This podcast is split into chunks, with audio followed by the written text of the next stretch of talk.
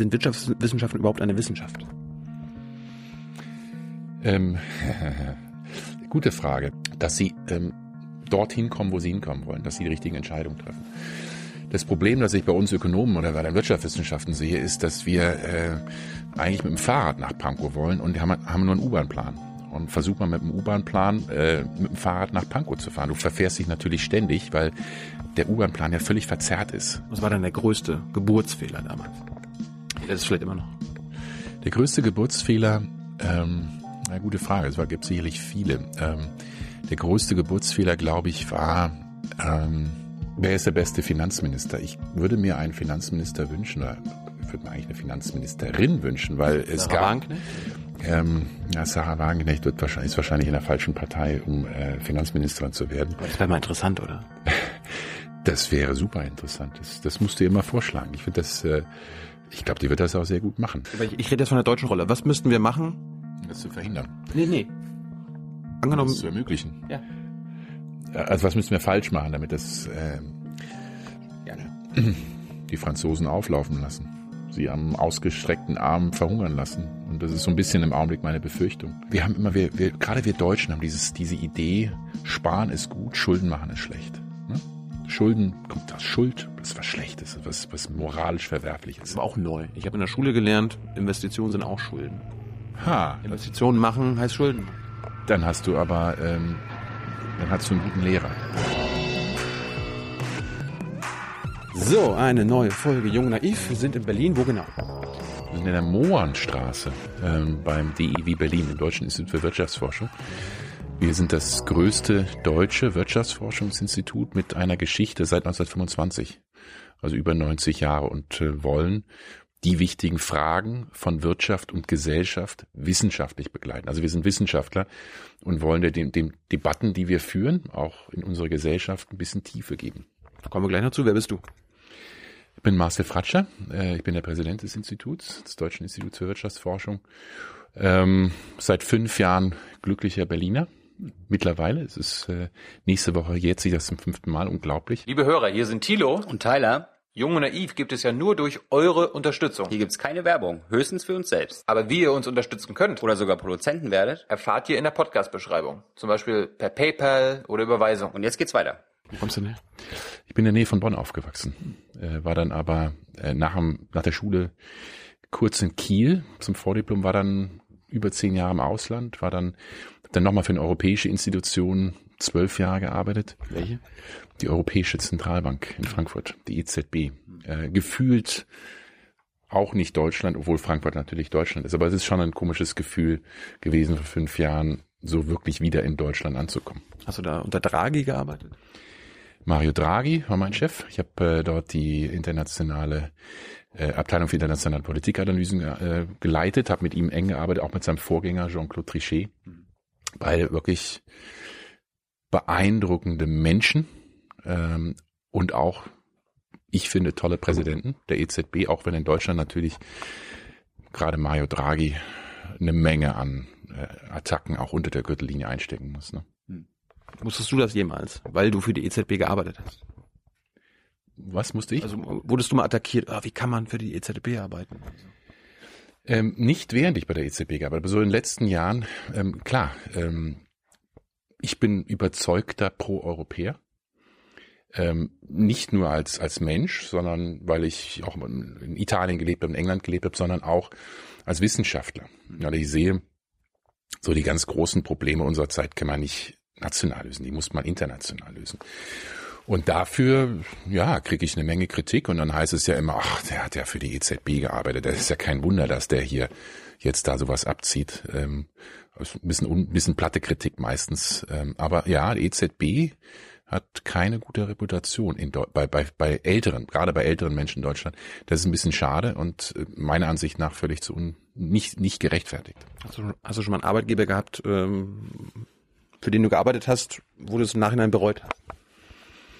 Nein, ähm, ich muss gestehen, dass ich noch nie für ein privates Unternehmen gearbeitet habe. Das war für mich relativ früh klar, ich will eigentlich was für die Gesellschaft, über die Gesellschaft machen. Mein erster Job äh, war bei der Weltbank in Washington DC, relativ kurz. Dann war ich zwei Jahre in Indonesien, habe da für die indonesische Regierung gearbeitet, also auch öffentlicher Sektor. Ähm, habe dann für ein Think Tank in Washington kurzzeitig gearbeitet und bin dann zur EZB gegangen und dann jetzt nach Berlin. Also ich hab, war immer im öffentlichen Sektor. Was mir wichtig ist, das Gefühl, ich will einen Beitrag leisten der Gesellschaft und klar gibt so Dinge, die einem weniger gut gefallen. Ähm, aber äh, für mich sind zwei Dinge wichtig. Einmal das Gefühl zu haben, dass ich einen Beitrag leisten kann gegenüber dieser Institution. Und das andere, dass ich das Gefühl habe, ich lerne was, ich nehme für mich was mit, ich wachse für mich als Mensch. Und das habe ich bei allen meinen Arbeitgebern so gehabt. Wurdest du nach dem Abi, hast du schon gewusst, dass du nie für irgendeine private Institution arbeiten möchtest? Nee, überhaupt nicht. Ich, nach dem Abi hatte ich keine Ahnung, was ich machen wollte. Und mein Vater äh, hat mich mal so unterbewusst manipuliert. Ich glaube, er hat das auch nicht absichtlich gemacht. Nudging. Nudging, genau. Sehr gut. Ähm, indem er, ich bin im Kleindorf aufgewachsen, nee, von Bonn, äh, und er hat mich dann mal mit in die Schule genommen, weil das mit dem Bus ein bisschen kompliziert war. Und so ab der elften Klasse hat er mich jeden Morgen gefragt, Marcel, was willst du denn mal studieren? Also er hat nicht gefragt, willst du studieren, sondern er hat gefragt, was willst du studieren? Das war das Clevere, weil für mich war irgendwie dann klar, äh, ich wollte, fand damals Sport super, ich habe viel Tischtennis gespielt, ja, so Studium und äh, Schule war jetzt nicht so mein Ding. Und äh, aber dadurch war dann in meinem Kopf festgesetzt, ich muss was studieren. Und was sagt man, wenn man keine Ahnung hat, was man studieren will? Ach, ich studiere was mit Wirtschaft. Klar. Und äh, Was bei mir auch. echt? Und Ja. was, und was hast du gemacht? Ich habe vier Semester rumgehangen und habe das irgendwie nicht verstanden und dann habe ich es eingelassen. Es ist so, Abgebrochen. ja, so ganz so unähnlich ist bei mir nicht. Ich habe es nicht abgebrochen, aber ich habe in Kiel angefangen, Volkswirtschaft zu studieren und hatte dann damals 90er Jahren gab es noch Vordiplom, habe dann das Vordiplom gemacht, hatte dann aber die Nase voll von Wirtschaft und habe gesagt, so jetzt äh, muss ich mal was anderes machen. Habe dann in England Philosophie, politische Philosophie und Ökonomie, aber weniger Ökonomie, wirklich eher Philosophie und politische Philosophie gemacht. Und das war super. Also das war wirklich ein ganz anderer, ganz anderer Rahmen, eine ganz andere, ja, ähm, das, was einem wirklich, wo man das Gefühl hat, man setzt sich wirklich mit den wichtigen Fragen auseinander, die einen auch selber umtreiben. Und ähm, bin dann eher über Umwege, viele Umwege, äh, wieder zur Ökonomie zurückgekommen. Aber äh, also ich kann das voll und ganz nachvollziehen. Wenn du Ökonomie studiert hast, dann irgendwann nochmal Philosophie und so weiter gemacht hast, äh, bist du zum, hast du viel mit Marx zu tun gehabt.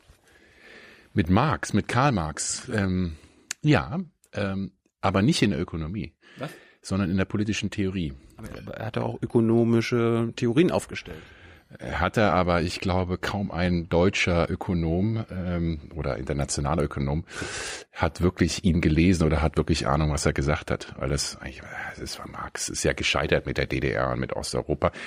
Ähm, also in der Ökonomie sind wir schon manchmal ein bisschen sehr engstirnig. Und äh, nochmals, ich glaube nicht, dass viele Ökonomen Marx gelesen haben oder wirklich verstanden haben. Ich will auch nicht behaupten, dass ich alles verstanden habe, aber ich habe mich eigentlich mit ihm in England eher in der politischen Theorie auseinandergesetzt, der Ideengeschichte, auch seine Verbindung zu Hegel. Ja, Also dieses Deterministische in der Geschichte. Es gibt einen klaren Pfad, in die, wo die Gesellschaft hingeht. Ähm, und äh, wenn man so dieses Bild bekommt, dann es ist schon faszinierend. Das waren, sind schon kluge Argumente, aber nee, in der Ökonomie würde ich sagen, ist er nicht wirklich angekommen. Und äh, ich glaube, es gäbe sicherlich einiges zu lernen von ihm äh, oder von dem, was er geschrieben hat. Auch einige der Kritik am Kapitalismus, an der Marktwirtschaft. Aber ähm, das kriegt man im Studium eigentlich nicht so mit. Hast du denn das Kapital gelesen? Nee, habe ich auch nicht. Äh, würde ich auch nicht unbedingt jedem empfehlen, äh, das in der Originalversion zu lesen, sondern es ist schon eine, eine andere Sprache, eine sehr alte Sprache. Es ist schon eine, ganz andere Terminologie. Ähm, ich habe sicherlich einzelne Teile immer mal gelesen, aber ich habe viel Sekundärliteratur darüber, was seine Theorien sind, wie man sie jetzt verstehen muss, wie sie man sie interpretieren muss, wie es jetzt eigentlich gemeint ist. Äh, das hilft häufig bei historischen Texten so ein bisschen den Background zu haben. Also ich würde nicht unbedingt ich weiß nicht, ob du Marx gelesen hast, aber ich würde jetzt nicht unbedingt einen äh, Zuschauer empfehlen, bitte schlag mir erste Seite auf und lest. Kommst du wahrscheinlich bis Seite zwei oder drei und dann sagst du, jetzt habe ich nur Bahnhof verstanden. Also ich glaube nicht so leicht. Ich bin nur drauf gekommen, weil ich hier irgendwo habe ich Marx Buch gelesen, äh, gesehen und dann dachte ich so, ne, ist doch schön, dass, dass die IW hier auch mal Marx anbietet. Äh, Haben wir mit Sicherheit hier in unserer schönen Bibliothek, aber äh, ich befürchte, das ist jetzt nicht der Renner, der äh, jeden Tag ausgeliehen wird. Du, du sagst, er hat ein paar gute Punkte gehabt. Welche hat er denn gehabt? Weil wir haben ja auch das Marx-Jahr jetzt. Das Marx-Jahr, zweite- 200. Geburtstag, wenn ich das richtig habe. Ne? Ähm, er hat sicherlich äh, recht gehabt in dem Konflikt zwischen denen, denen das Vermögen gehört, das Kapital gehört, so wie es auch das Titel seines Hauptwerks war, ähm, und die, die arbeiten. Und hat diesen Konflikt eigentlich sehr schön beschrieben. Ich glaube, er lag dann falsch, dass er gesagt hat, die mit dem Kapital, äh, die mit dem Arbeitnehmer, die werden immer in absoluter, absoluter Misere leben, die werden immer nur so am Existenzminimum äh, äh, leben können. Ähm, aber er hat diesen Konflikt gut beschrieben. Er hat immer gesagt, eigentlich ist es langfristig so angelegt, dass die Kapital, denen das wirklich das Kapital gehört, also die Produktion, wie soll man es beschreiben, also die Maschinen, die, denen das Unternehmen gehört, dass die letztlich langfristig immer mehr vom Kuchen bekommen werden, als die, die ihre Arbeit einbringen. Das stimmt heute noch. Das stimmt heute noch. Es hat übrigens ein französischer Ökonom vor nicht so allzu langer Zeit, vor kurzer Zeit, Thomas Piketty, hat geschrieben, das Kapital im 21. Jahrhundert. Ah, du bist gut vorbereitet, sehe ich. Du hast ja, du hast ja das Buch geschrieben. Ähm, man sagt ja, die Farbe ähm, würde schon äh, auf äh, etwas Marxistisches ähm, Zu, hindeuten. zu deinem Hang zur Linkspartei kommen wir gleich. Äh, gibt keinen Hang, aber äh, ähm, ja, äh, Kapital im 21. Jahrhundert, das ist das Buch von Thomas Piketty und der hat im Prinzip dieses Argument aufgenommen, deshalb auch der Titel, der so ähnlich ist und hat gesagt, äh, der hat das nachgewiesen, hat gesagt, schau mal her, wenn man wirklich sich anschaut, wie sich das über die Zeit entwickelt hat, haben die, die es, denen das Kapital, das Vermögen gehört, äh, hatten im, haben immer stärkere Wachstums, immer mehr bekommen können als die, die arbeiten. Ähm, Und er beschreibt das sehr schön und sehr überzeugend und sagt, das Einzige, was das mal temporär gestoppt hat, waren Kriege ähm, oder Hyperinflation. Und äh, klar, wird jeder von uns sagen, auch wenn er kein, kein Euro gespart ist, hat, kein Euro Vermögen hat, das wollen wir eigentlich auch nicht. Äh, Und so gesehen ist die, äh, hat auch Piketty letztlich, ja, ich würde sagen, bewiesen und sehr überzeugend bewiesen, dass dieser Teil der Marxischen Theorie, mehr war es ja damals nicht, eine Theorie, hat er jetzt wirklich mit beeindruckenden Daten belegt. Auch äh, klar, wenn es viele gibt, die das einfach bestreiten, sagen, ah, es stimmt alles nicht, der hat die Daten da äh, nicht richtig äh, präsentiert und er hat Fehler in den Daten und so weiter. Das ist so ein bisschen billige Kritik. Also es ist ein wichtiges Buch und äh, ich will jetzt nicht zu sehr mein eigenes Buch loben, aber es geht letztlich auch über diese Ungleichheit, zeigt letztlich, die Schere geht weiter auf, auch wenn das einige sicherlich bezweifeln, auch wenn es sicherlich nicht in jedem Jahr weiter aufgeht, sondern mal ein paar Jahre wird ein bisschen wieder schließt, aber so dieser langfristige Trend ist da. Zu den Ursachen und den Lösungen kommen wir vielleicht später noch. Ich wollte noch mal kurz bei dir bleiben. Äh, wenn jetzt Marx jetzt nicht der größte Anhänger bist, äh, hast du denn ökonomische Ikonen? Hast du Vorbilder, wo du sagst, der hat mich am meisten geprägt? Oder die? Überhaupt nicht. Ähm, über, ja, ich tue mir auch so schwierig, äh, so schwer damit, wenn die Leute, wenn Ökonomie, ist immer so der Versuch, auch in der Politik, die Leute zu sagen, du bist links, du bist rechts, im Ökonomischen ist, du bist Keynesianer. Das ist so ein bisschen, du bist linkspolitisch, weil du willst, der Staat, es muss ein starker Staat sein und der soll mal richtig Geld ausgeben, der soll sich verschulden. Ähm, das ist so dieses, dieses ähm, Vorurteil. Ich sage bewusst Vorurteil, weil es natürlich einfach verkürzt ist, auch nicht stimmt. Ähm, aber das ist so eine der großen Personen, äh, John Maynard Keynes, ein Brite, äh, der seine große, seine große Theorie in den 1930er Jahren geschrieben hat. Und dann gibt's so die, auf der anderen Seite die Neoklassiker, die sagen, eigentlich ist der Markt alles. Das Wichtige ist das Arbeitsangebot und die Angebotsseite der Wirtschaft.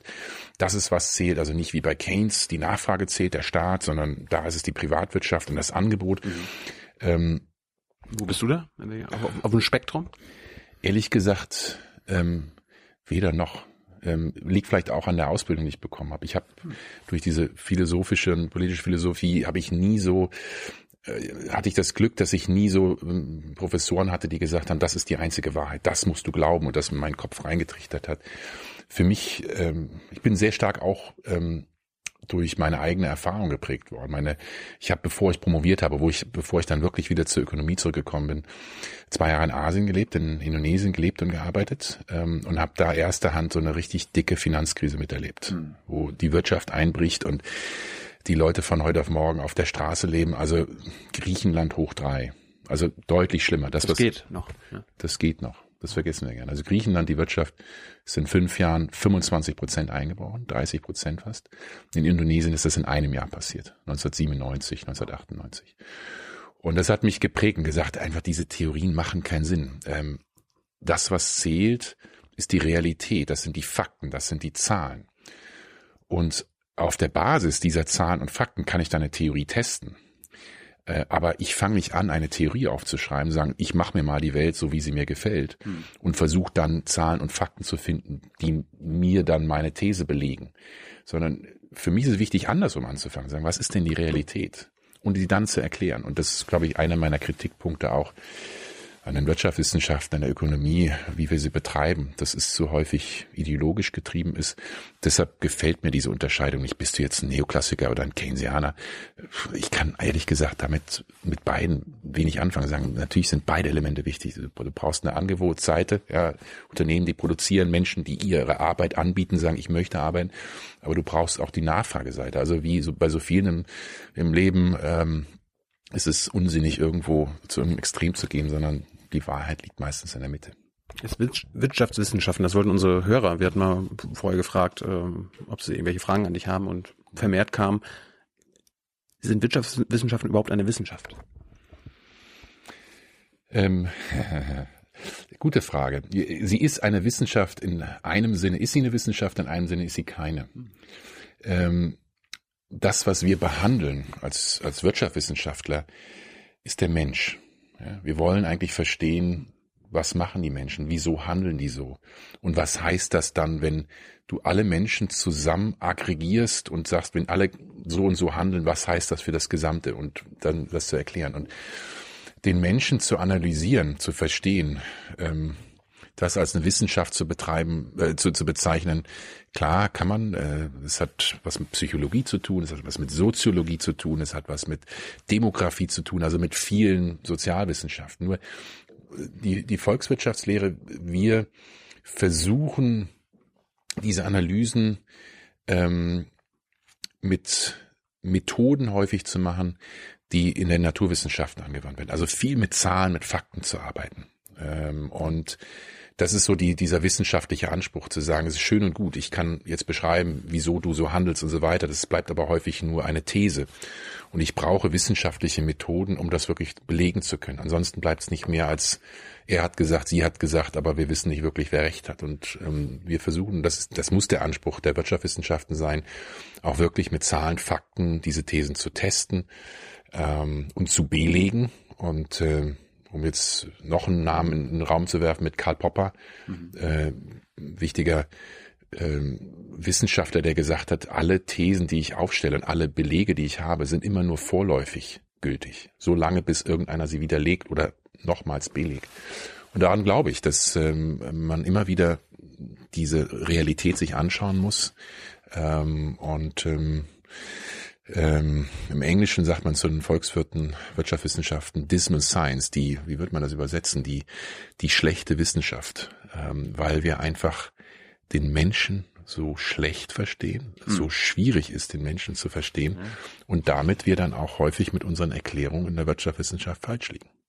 Das erinnert mich an mein Studium, weil da, da habe ich dann die eine der ersten Sachen, die du dann lernst, äh, ist so der der Mensch handelt rational, immer rational und so weiter, wo ich mir denke, nee, das ist doch, ist, ist doch völliger Unsinn oder irgendwie, wir handeln äh, immer nach äh, der kompletten Informationslage. Äh, wir sind immer komplett informiert und darum entscheiden wir uns für das Produkt oder kaufen das oder verkaufen das.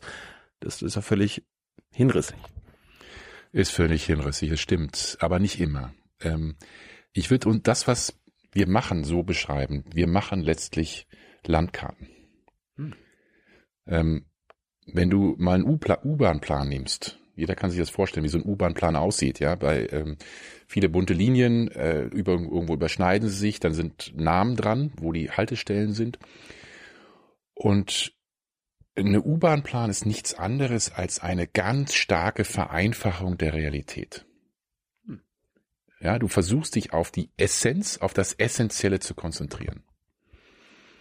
Und dafür ist ein, wenn du jetzt äh, von Berlin Mitte, wo wir gerade sind, nach äh, Pankow willst, dann äh, kannst du das relativ gut. Du gehst hier raus, gehst in die U-Bahn-Station rein, hast die Karte, sagst, hier bin ich, äh, ich muss dahin, äh, nach Pankow, muss hier zweimal umsteigen und dann komme ich da an. Funktioniert super. Und das ist die Hoffnung der Ökonomie. Wir wollen letztlich die Realität so stark vereinfachen, dass wir es auf die Essenz nachher haben, dass wirklich es den Menschen hilft, ob das jetzt Politiker sind oder Individuen wie wir oder Haushalte oder Unternehmen, dass sie ähm, dorthin kommen, wo sie hinkommen wollen, dass sie die richtigen Entscheidungen treffen.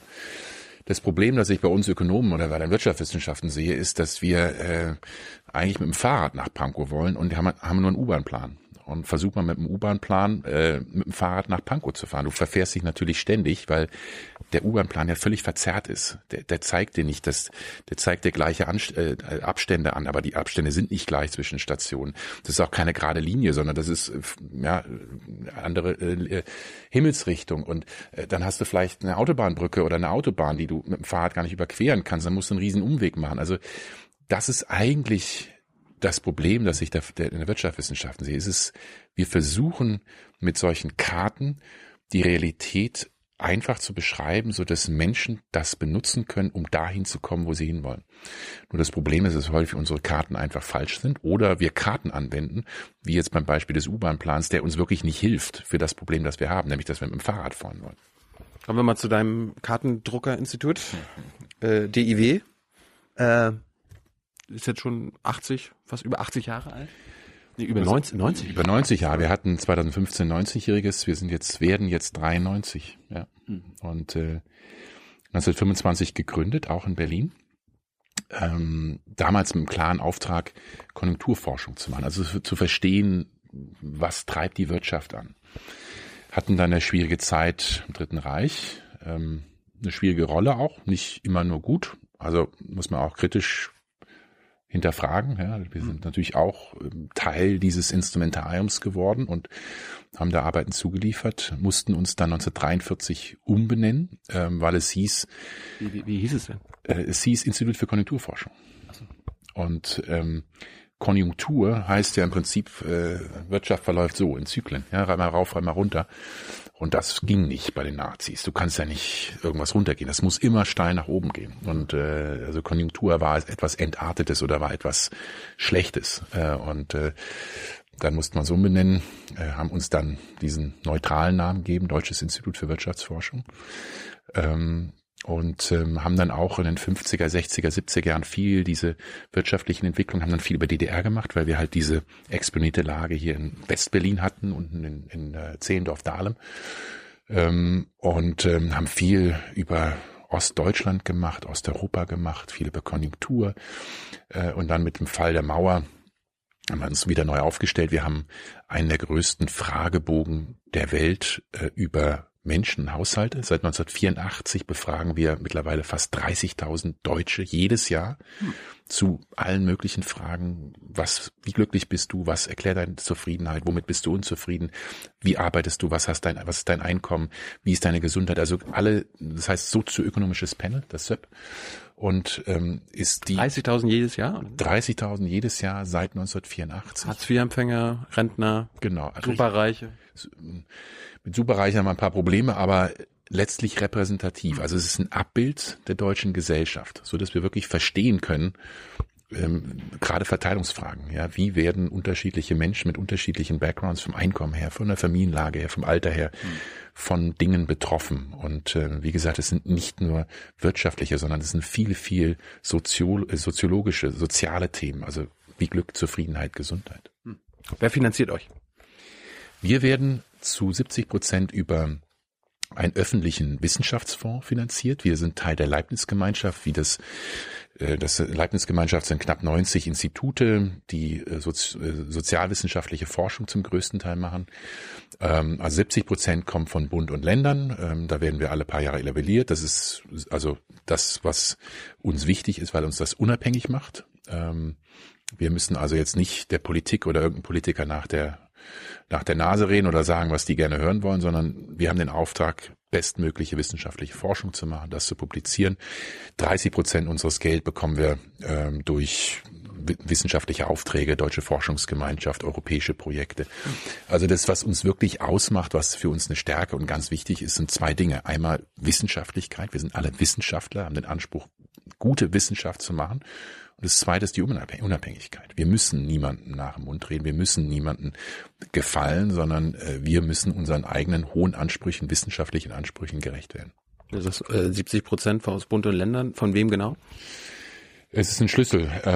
50 ähm, Prozent kommt aus dem Bundesetat. Das wird dann vom Finanzminister bezahlt, aber das Wirtschaftsministerium ist dafür zuständig. Äh, die anderen 50 Prozent über einen Schlüssel von den Bundesländern. Klar, da ist dann Berlin, es ist unser Sitzland, trägt den höchsten Beitrag zu bei, aber auch andere Bundesländer. Also das ist so die, die Geldgeber, die dann in diesen Topf einzahlen. Also die zahlen nicht direkt an uns, sondern die zahlen das in diesen Topf und über diesen Topf bekommen wir das dann. Und müsst ihr politisch neutral sein? Ja, wir müssen politisch neutral sein, ähm, äh, weil drin steht, wir haben einen wissenschaftlichen Auftrag und ganz explizit keinen politischen Auftrag. Und das unterscheidet uns von anderen Instituten, wie zum Beispiel dem Institut der deutschen Wirtschaft in Köln, das ist von der Industrie bezahlt, oder dem äh, IMKA in Düsseldorf, das ist von den Gewerkschaften bezahlt, oder viele Banken haben ihr eigenes Forschungsinstitut. Ähm, und das macht uns anders, weil wir wirklich auch Themen ansprechen können, die solche Institute nicht ansprechen.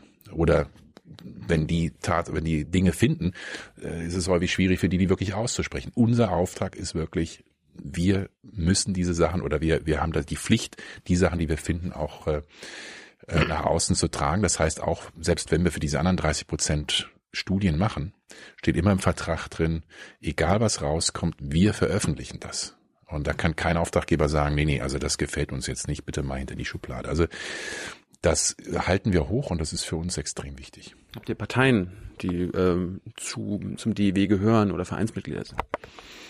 Nein, haben wir nicht. Ähm, wir hatten mal die SPD, die bei uns Mitglied war. Ähm, hat mir nicht gefallen. Also Hast du rausgeschmissen? Äh, haben wir, ich habe sie freundlich gefragt, äh, dass sie bitte ähm, diese Mitgliedschaft, die glaube ich aus den 60er Jahren noch kommt, äh, das hatte eigentlich ja, das ist äh, Mitglied, aber hat keinen Einfluss auf unsere Arbeit gehabt. Ähm, und das auch ähm, sichtbar zu machen, zu sagen, nein, wir sind unabhängig, äh, auch Mitgliedschaft ist schön und gut, dass ihr äh, gut findet, dass wir Forschung machen und dass wir gute Forschung machen, aber wir wollen wirklich auch diese Neutralität und Unabhängigkeit, die wir haben, die wir auch leben, auch ganz klar und deutlich nach außen signalisieren. Aber schon auffällig, dass du öfter bei SPD-Veranstaltungen auftrittst oder dass Sigmar Gabriel dich pusht oder äh, Martin Schulz. Das? Ja, tut er das? Tun sie das? Die haben sich ja, gibt ja diese Fratscher-Kommission, die sie eingerichtet haben. Da warst du ja. Ja, ja man, man hängt mir häufig an, dass ich SPD-nah wäre, aber Mitglied bist du nicht. Ich bin bei keiner Partei Mitglied und ich lebe selber auch diese Unabhängigkeit und Neutralität. Ähm, du findest einfach die SPD-Vorschläge meistens gut? Nee, ähm, ich finde auch äh, viele SPD-Vorschläge falsch oder nicht gut. Hm. Gibt einige Vorschläge, die ich gut finde, äh, aber das gleiche gilt für die Grünen, das gleiche gilt für die linke Partei, das gleiche gilt für die FDP, die CDU und CSU. Und ähm, ich berate alle Parteien, zugegebenermaßen, äh, die AfD hat mich noch nicht gefragt, aber wenn ein Politiker kommt und sagt, Marcel oder Herr Fratscher oder wie auch immer, äh, wir hätten gerne Ihren Rat, wie sehen Sie dies oder jenes, dann ist es Teil meines Auftrags und des Instituts, hier diese öffentliche Leistung zu leisten. Und wie gesagt, ich habe alle Parteien beraten oder berate alle Parteien oder Politiker aus allen Parteien. Ähm, mit der Ausnahme der AfD, wenn die jetzt auf mich zukommen würden, ich hoffe, ähm, dann würde ich das auch machen, weil das mein Auftrag ist. Und äh, nochmals, ähm, was ich glaube, der Punkt, weshalb häufig heißt, der Fratscher ist, ist links oder ist. Äh, Habe ich nicht gesagt. Äh, nee, aber das sagen ja einige. Und ich glaube, es ist ja gut, das offen anzusprechen. Ist erstens mal, es ist Quatsch. Äh, bin Wissenschaftler. Das zweite, was für mich die Erklärung ist, dass wir halt viel über Ungleichheit arbeiten. Ja, ich habe eben diese sozioökonomische Panel. Also linkes Thema und sowas. Ungleichheit ist in der Wahrnehmung vieler ein linkes Thema, was eigentlich Quatsch ist. Die CSU redet über Mütterrente. Ja, das ist eine der großen Prioritäten in ihrem, in ihrem Programm. Das ist eine Frage der Verteilung. Das heißt, ein paar kriegen etwas und andere müssen dafür zahlen. Und ähm, Verteilung, Ungleichheit ist etwas, was jeden Menschen betrifft und was auch jede Partei immer und überall darüber spricht, weil letztlich das die meisten Fragen verschiedene Gruppen betrifft und ähm, wie die Verteilung dort ist. Wen hast du denn bei der Bundestagswahl gewählt? Äh, das würde ich gerne für mich privat halten, weil das wirklich ähm, wichtig ist zu unterscheiden zu dem, wer, wer bin ich als Bürger? Ich bin äh, Privatperson, habe ich auch einen Bürger einen Auftrag und ähm, das halte ich ganz klar getrennt äh, von meinen beruflichen. Und beruflich ist für mich wirklich, und das sage ich jetzt nicht nur so oberflächlich, sondern wirklich aus Überzeugung, ähm, ist nach bestem Wissen und Gewissen beraten und arbeiten. Ähm, und ähm, nicht politisch versuchen, Partei zu ergreifen. Hat, hat sich jetzt die EW mit den Wahlkampfprogrammen der Parteien auseinandergesetzt und habt ihr da vielleicht irgendwie eine, ein Urteil gefällt? Ah, die Linken haben das beste Wirtschaftsprogramm oder so? Ähm, wir würden nie sagen, die haben das Beste oder die haben das Schlechteste. Wir würden immer als Wissenschaftler hinschauen und sagen und versuchen zu begründen und sagen, das Element finden wir gut, das Element finden wir schlecht und dann auch erklären, wieso. Äh, Hatte die AfD gute Punkte? Ähm, zum einen hatte die AfD nicht wirklich viel eines Programms. Das war relativ häufig nicht existent bei vielen Punkten. Ähm, bei den Punkten, auf die sie sich sehr stark fokussieren, würde ich als Wissenschaftler ihnen entschieden widersprechen, nämlich beim Thema Europa und beim Thema äh, Migration, Immigration. Ähm, und AfD hat ja, ist ja eher am Anfang gestartet als eine sehr starke Anti-Europa-Partei. Hat gesagt, nee, nee, wir müssen wieder Nationalismus, Euro abschaffen. Diese faulen Südländer, die müssen wir mal rausschmeißen. Die Griechen, die wollen da nicht arbeiten und äh, die zocken uns hier ab, die Deutschen. Wir müssen hier zahlen für, für die anderen Europäer. Halte ich für völlig falsch und völligen Quatsch, wenn man das so sagen darf. Äh, weil die Fakten sind einfach andere. Da kommt wieder die wissenschaftliche Perspektive rein. Wenn ich so eine These aufstelle, dann muss ich das belegen. Und wenn man sich mal anschaut, wer hat vom Euro profitiert, dann sieht man, ja, Griechenland hat vom Euro profitiert, aber wir Deutschen auch. Da muss man einfach ehrlich sein, sich das angucken und fragen, wieso steht Deutschland heute zumindest gesamtwirtschaftlich so gut da. Und das ist auch wegen Europa oder gerade wegen Europa des Euros, weil wir sehr viel exportieren, sehr davon offenen Grenzen und sehr vom, vom Euro profitieren. Mhm. Ähm, also, um zur Frage zurückzukommen, AfD, ähm, ich habe nicht wirklich viele gute Elemente drin gesehen. Jetzt hoffe ich, fragst du mich nicht, welche waren denn gut, weil ich mich ehrlich gesagt da gar nicht so dran erinnere. Und das Gleiche gilt für die anderen Parteien, auch für die SPD. Einige Elemente finde ich gut, einige finde ich schlecht. Jetzt bist du schon beim Euro kommen. Ich wollte eigentlich mit sozialer Marktwirtschaft anfangen, ja. ein bisschen inhaltlich werden, aber bleiben wir mal beim Euro. Ja. Äh, die Franzosen haben ja damals, als die Wiedervereinigung war, oder anstand, haben sie gesagt, als Bedingung, wir machen den Euro. War das nicht einer der größten Fehler der Franzosen im Nachhinein? Weil die Deutschen, wir sind doch die größten Profiteure von all dem gewesen. Und immer noch. Also Zum einen weiß ich nicht, wie es damals wirklich war. Ähm, ich meine. Kann man nachgucken. Kann man nachgucken, aber ich glaube, wenn Deutschland nicht in den Euro gewollt hätte, hätte, wäre Deutschland nicht in den Euro gegangen. Die Wiedervereinigung war 1990, wie wir alle wissen. Der Euro kam im ersten äh, Januar 1999. Ähm, dauert, dauert halt ein paar Jahre, bis man das alles sich einigt, wie man das macht und so. Klar, genau. Aber Deutschland hätte in jeder Phase über acht, neun Jahre hinweg sagen können, nee, wollen wir nicht. Haben ja auch viele drauf spekuliert, gesagt, das wird schon nicht kommen, das werden die Deutschen schon nicht machen. Aber Helmut Kohl und die CDU, CSU und, und FDP, damals die schwarz-gelbe äh, Koalition, hat ganz klar gesagt, wir wollen den Euro. Und ähm, ich muss sagen, das ist für mich eine der beiden großen Lebensleistungen von Helmut Kohl, also nach der Wiedervereinigung. Und ich glaube, er lag richtig, er hatte den richtigen Instinkt. Ähm, damals war es weniger eine ökonomische Frage zu sagen, jetzt wem bringt das was, sondern ich glaube, die haben Helmut Kohl hat eher auch in die Richtung gedacht, wie können wir Europa zusammenbringen und vereinen, dass Europa wieder stärker zusammenwächst. Ähm, und äh, wir Ökonomen kritisieren den Euro viel, auch zu Recht, dass viele handwerkliche Fehler gemacht wurden, viele Geburtsfehler es gab, weil man sowas noch nie gemacht hat. Muss man sich auch mal vorstellen, da auf einmal, anfänglich waren es erst elf Länder, heute haben wir 19 Länder, die den Euro haben, elf Länder, die sagen, wir sind bleiben weiter, weiterhin souverän, aber wir machen jetzt mal eine eigene, eine gemeinsame Währung das ist schon ein Experiment, was es vorher nie so gegeben hat. Und es ist vielleicht auch verständlich, dass es Fehler gibt. Also ökonomisch kann man viel kritisieren, aber diese Vision äh, eines François Mitterrand in Frankreich und eines Helmut Kohl, äh, zu sagen, wo wollen wir Europa, Europäer hin? Und äh, finde ich nach wie vor absolut richtig und genial. Das ist so die Generation meiner Eltern, vielleicht auch deiner Eltern, mein Vater, meine beide meine Eltern wurden im Krieg geboren, äh, die das also miterlebt haben. Und äh, ich erinnere mich an Mitterrand und Kohl, wie sie, glaube ich, war das in Verdun 92, da Hand in Hand halten standen. Und äh, das ist für mich noch so im, im Hinterkopf, wo, wo das über 20 Jahre her ist, wo ich gedacht habe, wow, das ist schon zwei erwachsene Männer zu der Zeit, äh, die wirklich das symbolisieren, sagen, wir gehören zusammen, wir wollen, dass sowas nie wieder möglich ist. Da habe ich einen enormen Respekt vor und ich glaube, es war richtig. Auch, wie gesagt, wenn ökonomisch sicherlich einiges falsch gelaufen ist. Was war denn der größte Geburtsfehler damals? Das ist vielleicht immer noch.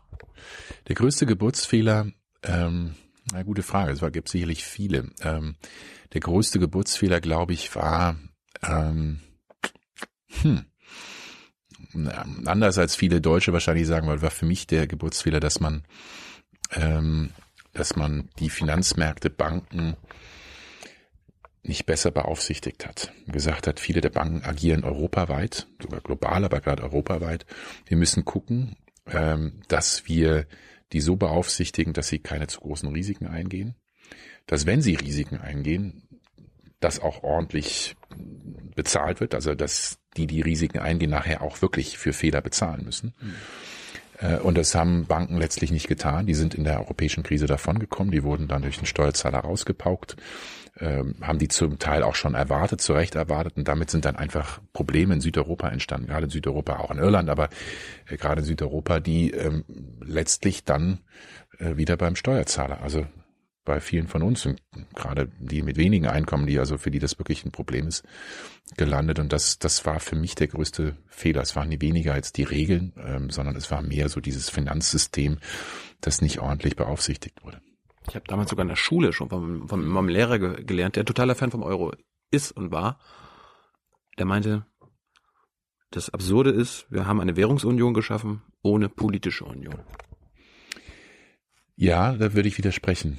Ich, ich glaube, du, du brauchst keine politische Union, äh, damit der Euro funktioniert. Das ist immer so ein bisschen das Argument derer heute in Deutschland, die den Euro abschaffen wollen. Die sagen, ja, ich bin ja völlig pro-europäisch und ich will den Euro und aber das, der kann nur funktionieren, wenn wir eine volle politische Union haben. Bundestag abschaffen, nationale Parlamente abschaffen. Wir haben nur noch ein europäisches Parlament, eine europäische Regierung. Ähm, erstens, ähm, glaube ich, ist es nicht wünschenswert. Ich glaube, das wäre ein bisschen krass, aber. Naja, gibt es einige deutsche Ökonomen, die das äh, so behaupten. Mhm. Ähm, ist natürlich klar, was deren Motivation dahinter ist, weil wir alle sagen, ja, das ist ja völlige Hirn, Hirngespinst, das wird ja nie passieren. Und dann sagen sie, ja, deshalb müssen wir den Euro wieder abschaffen. Ähm, ich glaube, wir brauchen keine politische Union. Ähm, ähm, das ist völlig. Ähm, warum, warum nicht? Ich meine, die, die Griechen, also wir haben ja 19 Euro-Staaten, die allermeisten haben im, in der Eurozone nicht viel zu melden.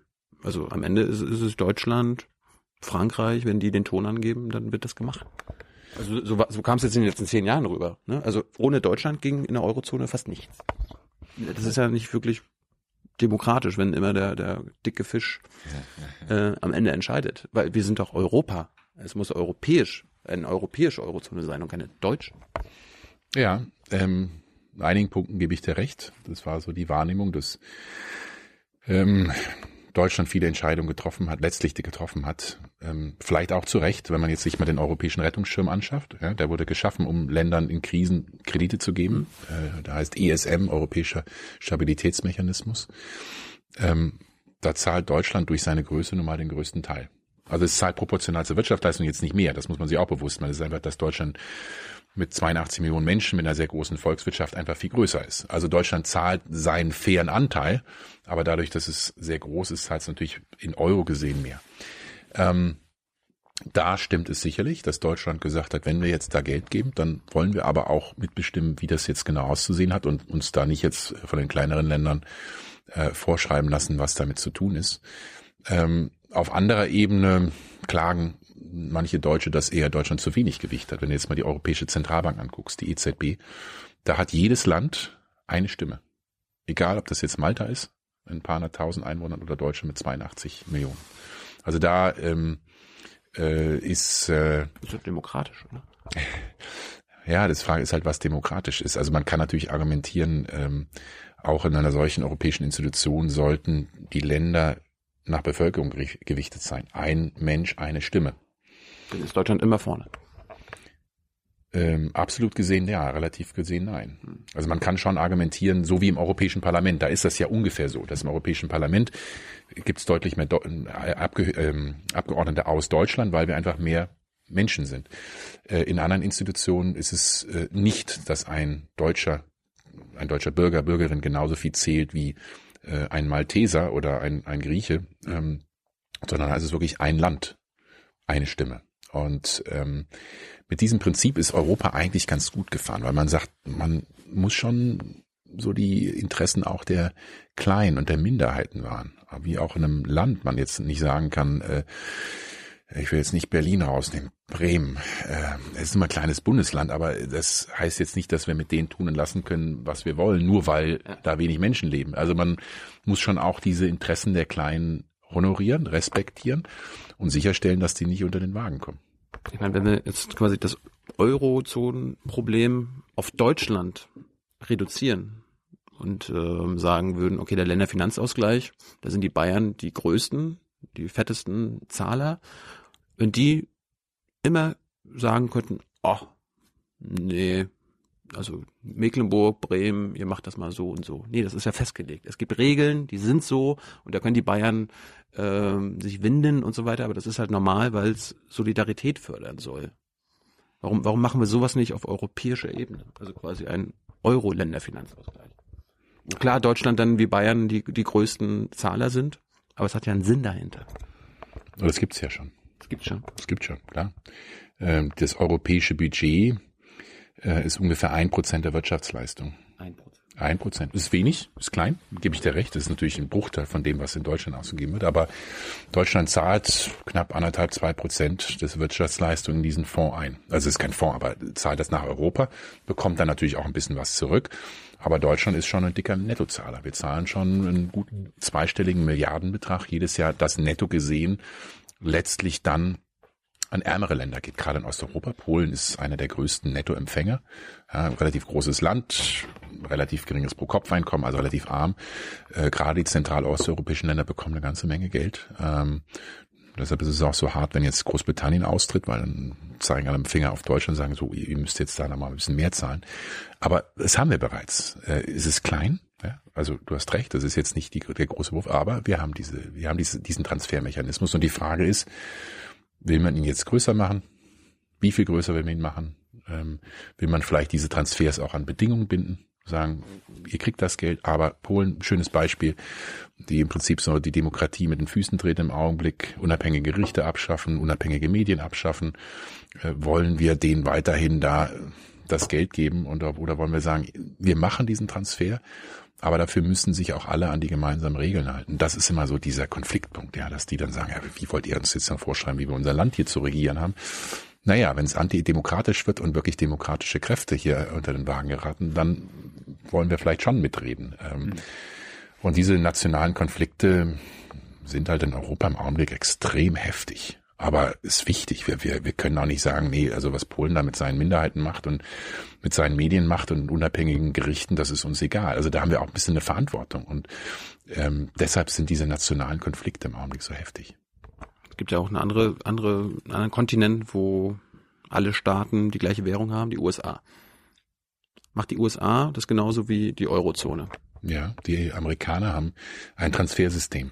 Ja, gerade über die Arbeitslosenquote, also es hängt sehr stark von, wie die Arbeitslosigkeit sich in diesen einzelnen Bundesstaaten, die haben 50 Bundesstaaten entwickeln und ähm, die Ärmeren kriegen ständig Transfers.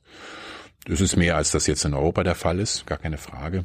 Ähm, aber ist jetzt auch nicht, äh, ja, auch jetzt nicht so riesige Transfers. Ist also vergleichbar, glaube ich, wie das innerhalb von Deutschland stattfindet angenommen, Detroit geht äh, pleite, Michigan geht da deshalb unter, da wird ja keiner in Amerika auf die Idee kommen zu sagen, Michigan muss aus dem Dollar aussteigen. Genau. Genau, weil man das einfach. Ist gar keine Frage. Ist gar keine Frage. Ähm, in Deutschland ist es eine Frage mit Griechenland. Eine unsinnige Frage. Also für mich ist es völliger Humbug. Äh, es ist eigentlich eine Straf Strafaktion. Ja, so sehe ich das. Die, die sagen, hier Griechenland, die müssen wir mal rausschmeißen. Das ist einfach nur reine Rache und, und da die Regierung zu bestrafen. Weil unsere Bundesregierung hatte das geplant. Ja, äh, völliger, völliger Quatsch. Das ist einfach nur äh, ja, eine persönliche oder eine Racheaktion, sich an der Regierung zu rächen. Nur es ist falsch aus verschiedenen Gründen. Es ist einmal falsch, weil es für Deutschland teuer wird. Ja, weil dann, wenn man Griechenland rausschmeißt, dann können die ihre gar nichts mehr ihre Schulden zurückzahlen. Das heißt, wir Steuerzahler sind dann dran, müssen richtig Geld reinbuttern, weil die Griechen richtig Schulden haben und wir wollen eigentlich, dass sie wirtschaftlich sich erholen und das Geld dann auch irgendwann mal zurückzahlen.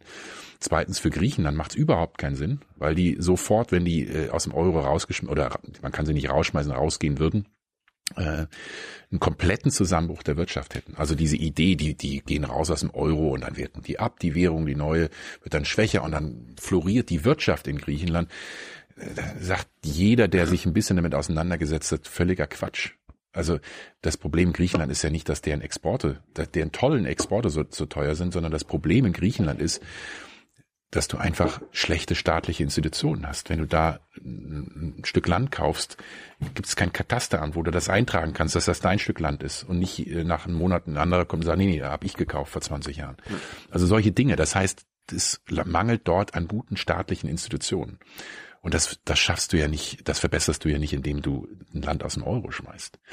Ähm, mein drittes Problem mit dieser Forderung, Griechenland soll bitte mal raus, ist, ich verstehe die Frustration auch deutscher Politiker mit der griechischen Regierung, mit Tsipras und den Vorgängern, ja, die da immer ständig sagen, ja, wollen wir nicht, dies wollen wir nicht, jenes wollen wir nicht, obwohl wir denen schon so viel Geld gegeben haben, dass sie auch nicht verlässliche sind als Partner, ich verstehe das alles. Aber das würden die genau auch über Deutschland sagen, oder? Würden die genauso über Deutschland sagen. Nur wir sollten überlegen, wen bestrafen wir wirklich, wenn man Griechenland dazu drängt, rauszugehen. Du bestrafst ja nicht die Regierung oder die Politiker, die, denen geht's gut, die haben Geld, die sagen, fein, äh, ziehe ich mich auf mein Inselchen zurück und mir geht's gut. Das sind die einfachen Leute, die ihren Job verlieren. Und das, das sich mal bewusst zu machen, wer sind denn die Leidtragenden der Krise? Das sind nicht die Politiker, sondern das sind die einfachen Menschen. Und da nochmal dran zu denken, zu sagen, okay, ähm, bei aller Frustration, ähm, bitte dran denken, wer letztlich am kürzesten Hebel sitzt. Wo wir schon bei Griechenland sind, ähm ich meine, ist schon krass, was wir da in den letzten Jahren, also wir Deutschland mit den Griechen abgezogen haben, oder? Also war das jetzt im Nachhinein eine gute Idee? Also diese Austeritätspolitik, das Sparen, Sparen, Sparen, Sparen, Sparen. Ja, in aller Fairness muss man sagen, das waren nicht wir Deutschen. Das war die, war die EU, die gesamte EU. Hat Deutschland ein Wort mitzureden, ein gewichtiges Wort, aber es ist jetzt nicht so, dass Deutschland die einzigen gewesen wären, gesagt haben, ihr müsst Spanier nicht. Also es war. Es gab Niederländer, Finnländer und so weiter. Es gibt viele Verbündete Deutschlands, aber ohne Deutschland hätten wir das nicht so krass durchziehen können, oder? Ähm, ohne Schäuble? Ach, ich, ähm, ich mag Herrn Schäuble. Ich glaube, er hat die richtigen Intentionen und wie jeder ähm, macht man auch mal einen Fehler. Ich glaube, dieses, diese Forderung, die er hatte, ja, bitte mal Griechenland aus dem Euro werfen, war für mich ein Fehler, der übrigens nicht nur ihm, sondern gerade Deutschland sehr teuer zu stehen gekommen ist. Weil, wie du zu Recht sagst, dann viele gesagt haben, guck mal, was die wieder jetzt mit uns machen wollen. Die wollen uns richtig bestrafen, wollen uns so richtig über den Tisch ziehen. Ähm, das war also, glaube ich, für Deutschland extrem schädlich. Und man kriegt das ja mit, wenn du im Ausland bist, dass sie sagen, ihr wolltet uns da rausschmeißen und ihr wolltet Griechenland und so.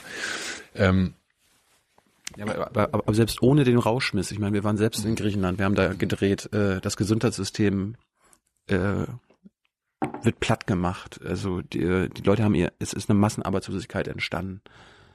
Das kann doch keine gute Hilfe gewesen sein von Europa. Also das war, wir waren doch nicht solidarisch. Doch, wir waren solidarisch. Aber nicht mit den Menschen. Ähm, du hast ja gesagt, die Opfer waren die Menschen. Die Opfer waren die Menschen. Ähm, Griechenland hat ähm, weit über 100 Prozent einer jährlichen Wirtschaftsleistung an äh, Krediten bekommen. Aus, auch aus Deutschland, also über die europäische, europäischen äh, Rettungsschirme, ein bisschen was über den internationalen Währungsfonds, aber gerade von den Europäern.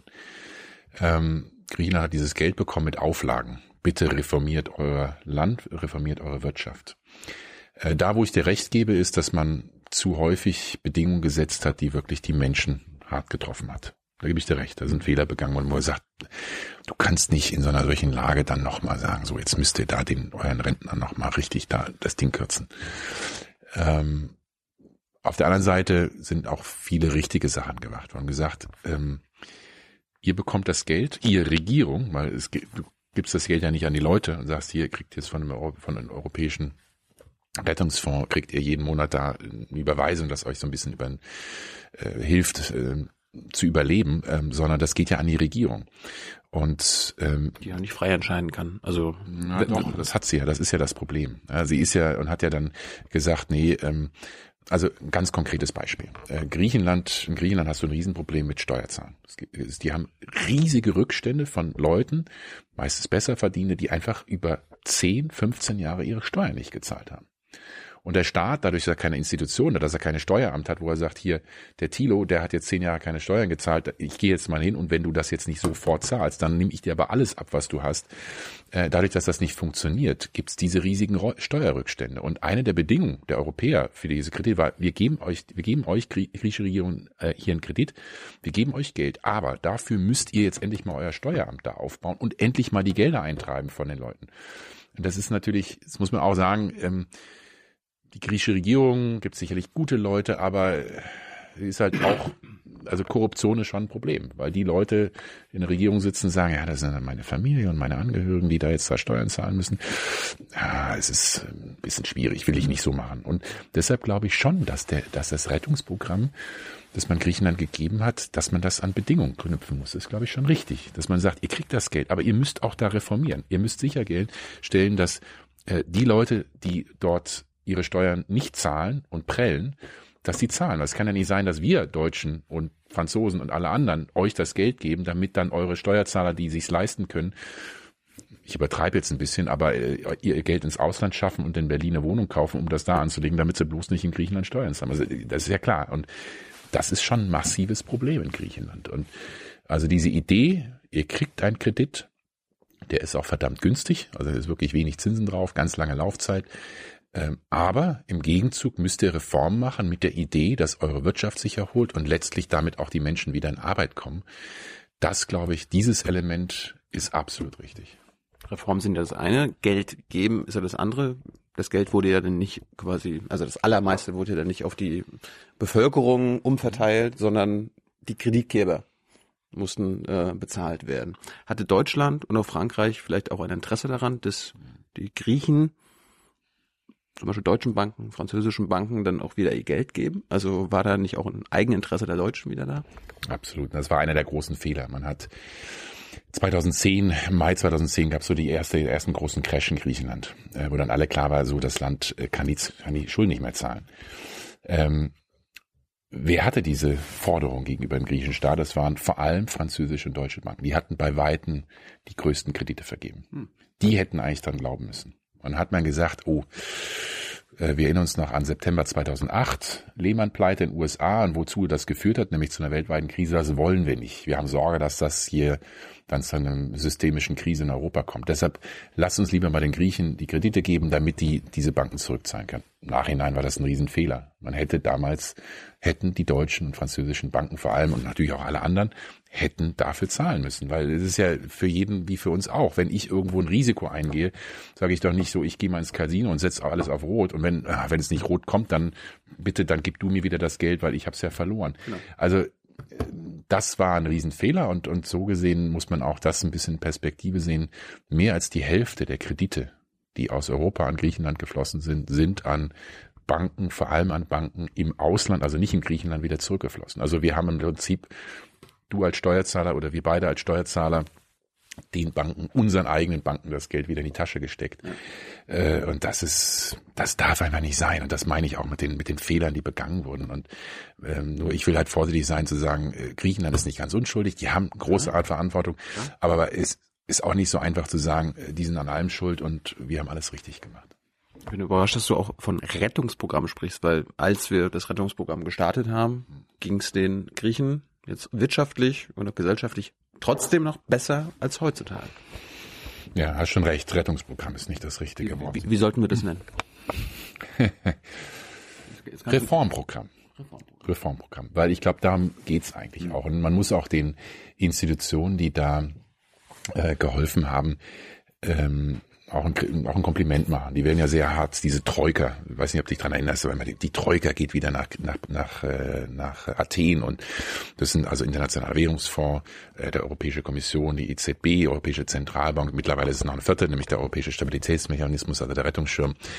Ähm, und ähm, ich glaube, die haben schon einen guten Job gemacht. Die haben schon versucht, immer zwischen den Seiten zu, ja, die konnten ja auch nicht frei agieren. Das war ja jetzt nicht deren Geld, sondern mussten ja auch dann Bundesregierung, die anderen Regierungen mit an Bord kriegen, können wir das machen. Die Griechen wollten was komplett anderes und die waren immer so als Vermittler in der Mitte. Und ähm, wenn man jetzt so zurückschaut, 2018, fast acht Jahre, dass es jetzt dort diese Programme und Gelder fließen, würde ich sagen, Griechenland hat viele gute Reformen umgesetzt. Nicht, nicht alles, aber viel Gutes. Eine große Hilfe, was ich jetzt die letzten Jahre immer und immer und immer wieder gehört habe. Wir müssen denen die Schulden erlassen. Ja, wird auch kommen. Ähm, da hat sich ja Herr kommen? Natürlich. Wann? Dieses Jahr. Oh. Das war das Versprechen. Das war ja der Deal letztes Jahr. Äh, letztes Jahr kam der Internationale Währungsfonds hat gesagt, es ist doch völlig klar, dass die Griechen nie ihre Schulden zurückzahlen können. Die haben fast das, das Doppelte einer jährlichen Wirtschaftsleistung an Staatsschulden. Das meiste davon gegenüber hier, gegen Eu Europäern und Internationalen Währungsfonds. Ähm, und du, du kannst das nicht ewig fortschreiben, weil das Land muss ja auch mal wieder private Investitionen kriegen. Und wer investiert schon in einem Land, das so überschuldet ist? Also es war allen klar, da muss ein Schuldenschnitt kommen. Und Deutschland hat immer gesagt, äh, wir haben unseren Bürgerinnen und Bürgern in der Entscheidung im, ähm, im Sommer 2015 versprochen, Griechenland wird nie einen Schuldenschnitt bekommen. Die werden nie einen Erlass der Schulden bekommen. Hm. Es ist völlig klar. Äh, du kannst drauf bestehen, denen keinen Schuldenschnitt zu geben, nur dann kriegst du gar nichts zurück irgendwann. Und es ist doch besser, denen jetzt einen kleinen Schuldenerlass zu geben, dass die wieder auf den grünen Zweig kommen, die Wirtschaft wieder wachsen kann, damit sie dann den Rest ihrer Schulden bedienen können. Also ich glaube, das war auch der Deal letztes Jahr zwischen Wolfgang Schäuble als damals als Finanzminister und den anderen Geldgebern, äh, dass man gesagt hat, jetzt sind Bundestagswahlen, komm, jetzt lass uns das mal bitte nicht besprechen, das kostet uns viele Stimmen, aber im nächsten Jahr, also 2018, jetzt diesem Jahr, äh, muss das passieren, weil jetzt das dritte ich nenne es jetzt nicht Rettungsprogramm, Reformprogramm ausläuft. Also es kriegen jetzt im August ist die letzte Zahlung, die es an Griechenland geht und dann äh, äh, gibt es keine weitere, erstmal kein, ich hoffe nie wieder weitere Gelder, weil ich hoffe, dass Griechenland jetzt endlich das aus eigener Kraft schaffen kann. Ähm, nur es wird dieses Jahr einen Schuldenschnitt geben, den wird man nicht so nennen, weil er halt das Versprechen war, es gibt keinen Schuldenschnitt, man wird das Umstrukturierung, den schönen Namen nennen. Also letztlich äh, die Kredite vielleicht die Zinsen nochmal erniedrigen und einfach längere Laufzeiten. Ist eigentlich ein und dasselbe wie ein Schuldenschnitt, mehr oder weniger. Ähm, aber es hat halt einen anderen Namen. Wer würde denn aus deiner Sicht und aus griechischer Sicht vielleicht, aus griechischer Sicht, nicht aus deiner Sicht, aus griechischer Sicht der beste Finanzminister oder die Finanzministerin, ähm, also jetzt 2018, wer, wer sollte das werden aus griechischer Sicht? Wahrscheinlich nicht Wolfgang Schäuble, der wird's auch nicht. Kein CDUler? CSUler? Ach, ich, ähm, ich glaube, Wolfgang Schäuble ist, ist ein, ist ein toll, äh, wirklich ein bemerkenswerter Mann, der auch viel richtig gemacht hat. Also ich will jetzt da nicht äh, zu hart in die Kritik gehen. Er hat, äh, er war wirklich ein richtig guter Finanzminister. Ich glaube, das mit dem temporären Austritt und mit Griechenland war unglücklich und da hat er sicherlich Fehler, meiner Ansicht nach Fehler begangen. Ähm, wer ist der beste Finanzminister? Ich würde mir einen Finanzminister wünschen, oder würde mir eigentlich eine Finanzministerin wünschen, weil es Sarah gab. Wagenknecht? Ähm, ja, Sarah Wagenknecht wird wahrscheinlich, ist wahrscheinlich in der falschen Partei, um äh, Finanzministerin zu werden. das wäre mal interessant, oder? Das wäre super interessant. Das, das musst du ihr mal vorschlagen. Ich finde das, äh, ich glaube, die wird das auch sehr gut machen. Aber ähm, dass es Rot-Rot-Grün gibt in absehbarer Zeit, ist eher unwahrscheinlich. Ähm, nee, es gab noch nie eine Finanzministerin übrigens. Äh, genauso wie es noch nie eine Außenministerin gab. Innenministerin. Innenministerin auch. Ähm, also ähm, da mit dem Thema Frauen und Gender hat, ist Deutschland wirklich ein bisschen hinter dem Mond. Ähm, ich würde mir eine Finanzministerin oder Finanzminister wünschen, egal von welcher Partei, ob das jetzt CDU, CSU oder SPD ist, die wirklich pro-europäisch sind. Die einfach verstehen, wir Deutschen profitieren von einem offenen, gut funktionierenden Europa. Und es ist müßig, darüber zu streiten, ob jetzt die Franzosen mehr davon profitieren oder die Spanier als die Deutschen. Alle profitieren davon, alle haben davon etwas. Ähm, und ähm, wir haben französischen Präsident Macron, der wirklich proeuropäisch ist, der wirklich die Hand ausgestreckt hat, mit konkreten Vorschlägen gekommen ist, wie er Europa reformieren will. Und jetzt ist endlich an der Zeit, dass, die, dass eine neue Bundesregierung diese Hand ergreift und sagt so, ja, wir mhm. wollen mit euch Franzosen jetzt einen äh, Deal machen, wie wir denn Europa reformieren können. Das würde ich mir von einer neuen Finanzministerin oder Finanzminister wünschen. Ich höre da so ein bisschen raus, dass die deutsche Europapolitik jetzt nicht gerade europäisch ist, sondern dass wir am Ende Europapolitik machen, immer mit dem Hinter im Hinterkopf, das muss gut für uns sein. Absolut. Das ist der Riesenunterschied zu den 90er Jahren. Ich habe von Helmut Kohl gesprochen, ja. der ein wirklicher Europäer war. Genauso wie François Mitterrand, der gesagt hat, was gut für Europa ist, ist gut für Deutschland. Und die meisten heute argumentieren, was gut für Europa ist, Das muss schlecht für Deutschland sein. Das ist meine Kritikpunkt. Bei allem ist man sofort, oh, die wollen unser Geld, die wollen ja uns nur über den Tisch ziehen. Nee, das kann nicht in unserem Interesse sein. Und das ist so diese Mentalität, die mich im Augenblick extrem stört. Und das ist letztlich ein starker Zunahme des Nationalismus. Das, das ist ja also die Bevölkerung, ich kenne da viele Opas und Onkels und auch meiner Familie, die genauso argumentieren, aber es gibt ja selbst in der Politik und in unserer Regierung solche Leute. Wie kann, wie kann das sein? Ja, zum einen, weil ähm, sie damit Stimmen gewinnen. Es gibt ja einen Grund, weshalb ein Martin Schulz, der der beste Experte oder der, der Politiker ist, der mehr über Europa weiß als jeder andere. Der hat viele, viele Jahre in Europa als Präsident des Europäischen Parlaments gearbeitet, aber ist Spitzenkandidat der SPD und bringt das Thema Europa praktisch überhaupt nicht in Wahlkampf. Wieso? Weil viele Parteien gedacht haben, oh, Europa ist ein Verliererthema. Wenn ich Europa aufbringe, dann gewinnt nur die AfD davon. Und, aber Macron hat ein halbes Jahr vorher genau das Gegenteil bewiesen. Ganz genau. Mhm. Bin ich genau bei dir. Ich finde, es war feige und, und, und falsch von den Parteien, dieses Thema auszusparen. Und ähm, die Hoffnung ist ja, die Politiker machen das ja nicht aus Zufall. Die denken sich, was denken die Leute? Du hast eben von den älteren Leuten gesprochen. Da ist einfach so eine tiefe, Skepsis gegenüber Europa. Ein so starker Nationalismus.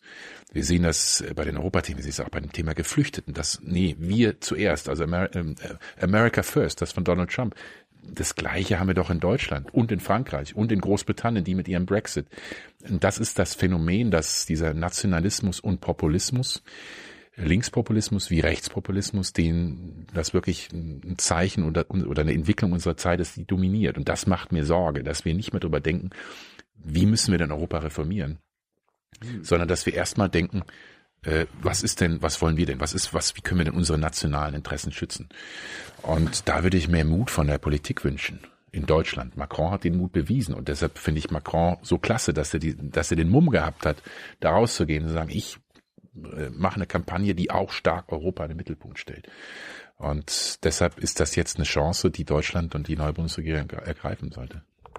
Sagst gerade, das ist, äh, wir machen hier also die, auch die Bundesregierung, nicht nur die AfD. Die AfD, da ist es leicht, Nationalismus den vorzuwerfen.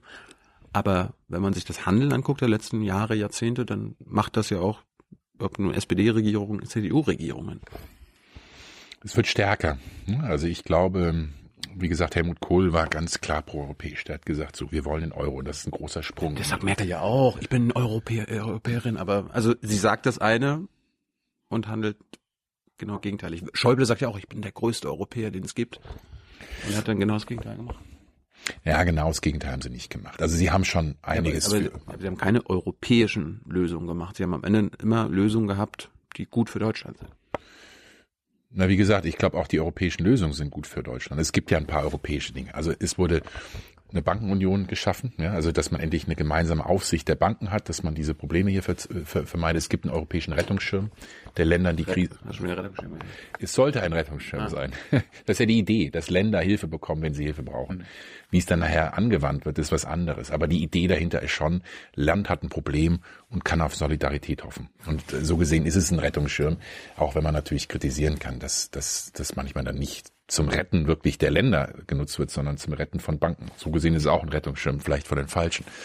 Ähm, naja, also ich glaube, man darf diesen Vorwurf nicht machen. Ich glaube auch, eine Bundeskanzlerin Merkel hat äh, auch eine Menge für Europa getan. Also in der Krise mit dem europäischen, das nenne ich doch wieder Rettungsschirm, dass man dort Gelder reingibt.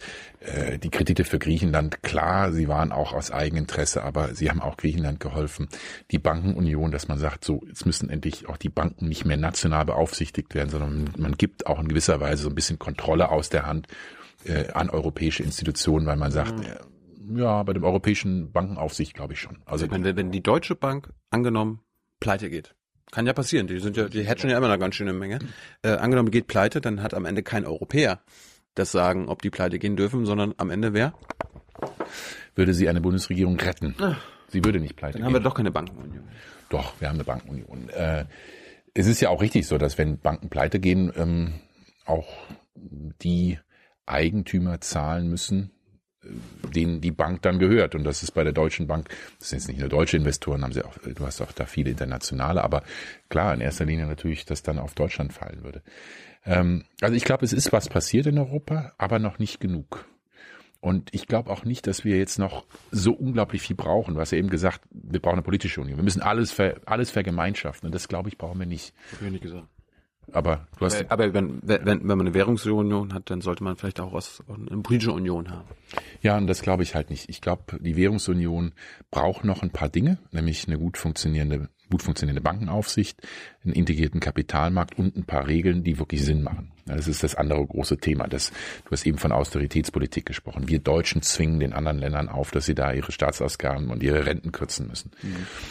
Ähm, und ich verstehe die deutsche Kritik, die sagen, wir haben hier Regeln gehabt, dass jedes Land nicht mehr als drei Prozent der Wirtschaftsleistung jedes Jahr an, an Defiziten, also an neuen Schulden aufnehmen darf. Hält sich kein Land dran. Auch übrigens Deutschland. Wir haben uns auch nicht dran gehalten, Anfang der 2000er Jahre. Wir sind jetzt wir waren die Ersten, glaube ich, die es gerissen wir waren die Zweiten, die das gerissen haben. Ähm, aber du hast absolut recht, das ist so gesehen, das ist schon so ein bisschen ein doppelter Standard, den man da an, ansetzt. Ähm, aber klar ist auch, dass äh, die Regeln einfach nicht funktionieren. Und ähm, was machst du, wenn die Regeln nicht funktionieren? Äh, sagst du, oh, dann müssen wir die Länder noch stärker bestrafen, damit die sich wirklich dann beim nächsten Mal dran halten. Oder du sagst einfach mal ehrlich, äh, wenn Regeln einfach keinen Sinn machen, dann machen sie keinen Sinn, dann musst du sie einfach ändern. Dann kannst du nicht einfach so weiterlaufen und sagen, jetzt, dann schimpfe ich nur noch lauter und, und bestraf dich nur noch stärker, bis du dich an die Regeln hältst. Und ähm, das ist so ein, auch das, was wir, wo ich im Augenblick dran arbeite, wo ich mit sieben französischen Ökonomen, mit sechs anderen deutschen Ökonomen, wo wir einen Vorschlag gemacht haben. Sagen, wir brauchen nicht den großen Wurf. Wir müssen nicht alles vereinheitlichen, aber wir brauchen so ge gewisse Dinge, die auf der einen Seite die Banken und die Investoren in die Pflicht nehmen, wenn die Risiken eingehen, dass sie auch wirklich dafür haften und nicht wieder davonkommen in der Zukunft. Äh, Das zweite ist, wir brauchen eine gute Kombination aus Solidarität und Regeln. Solidarität ist wichtig. Also wir haben eben über Transferunion gesprochen, also dass manche Länder, die Hilfe brauchen, auch wirklich diese Hilfe bekommen. Ich glaube, das muss gestärkt werden. Das ist ja auch der Punkt von Macron.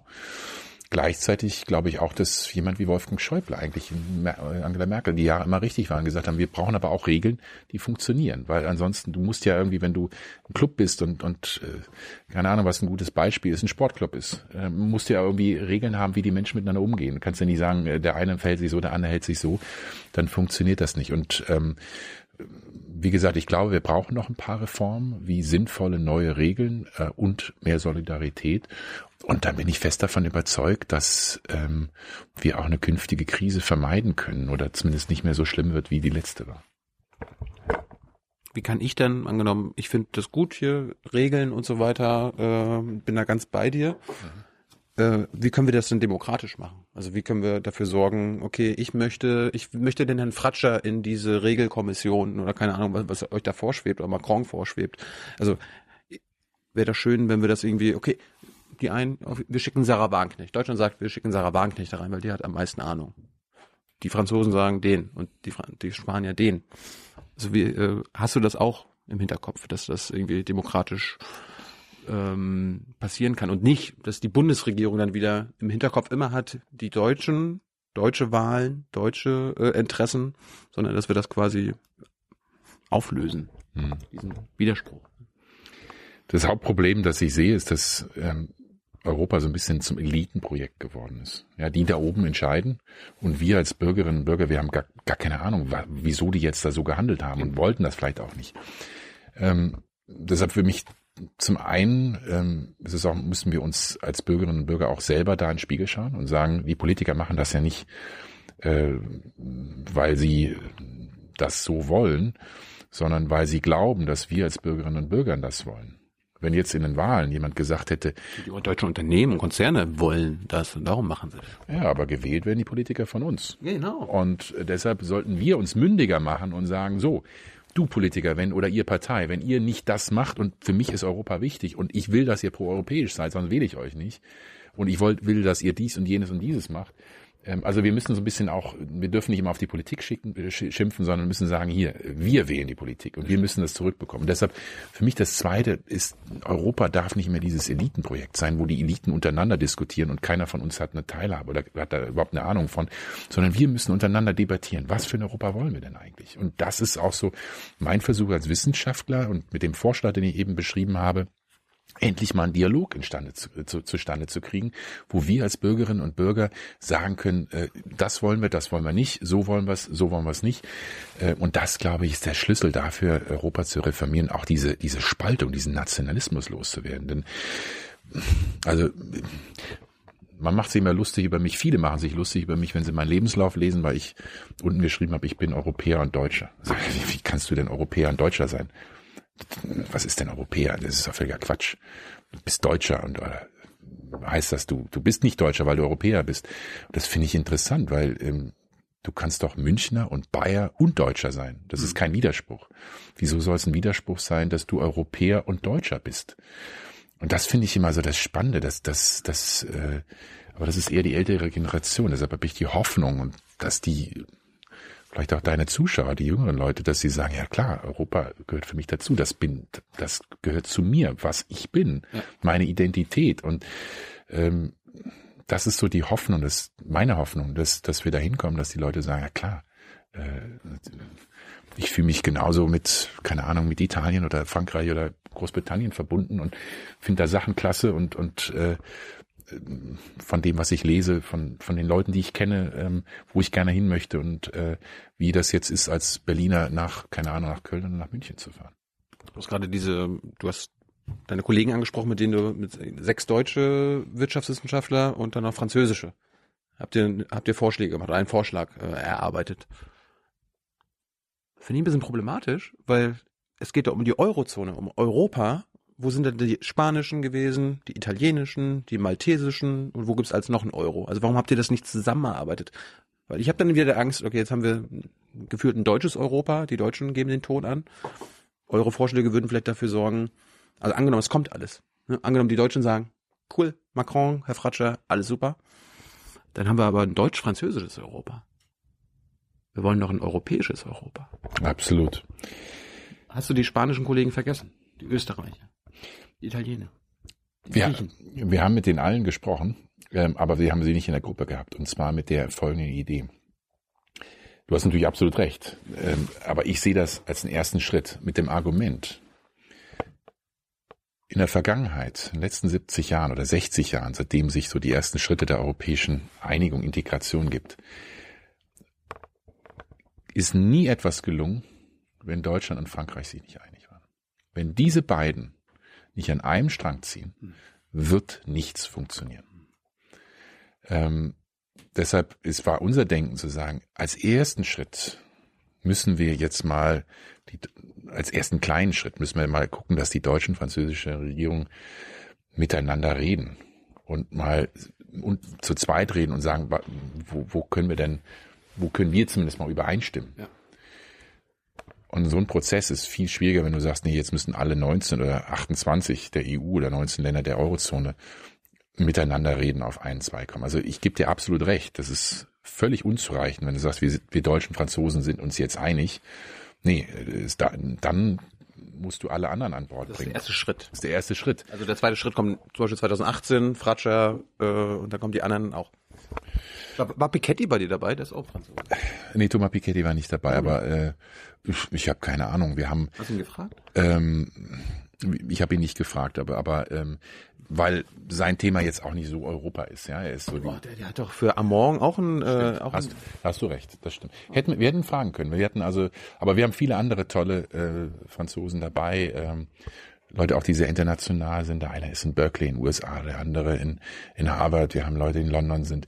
Also wir haben versucht, wirklich ähm, eine ganz bunte Gruppe zusammenzubringen, ganz unterschiedliche Perspektiven. Frauen auch?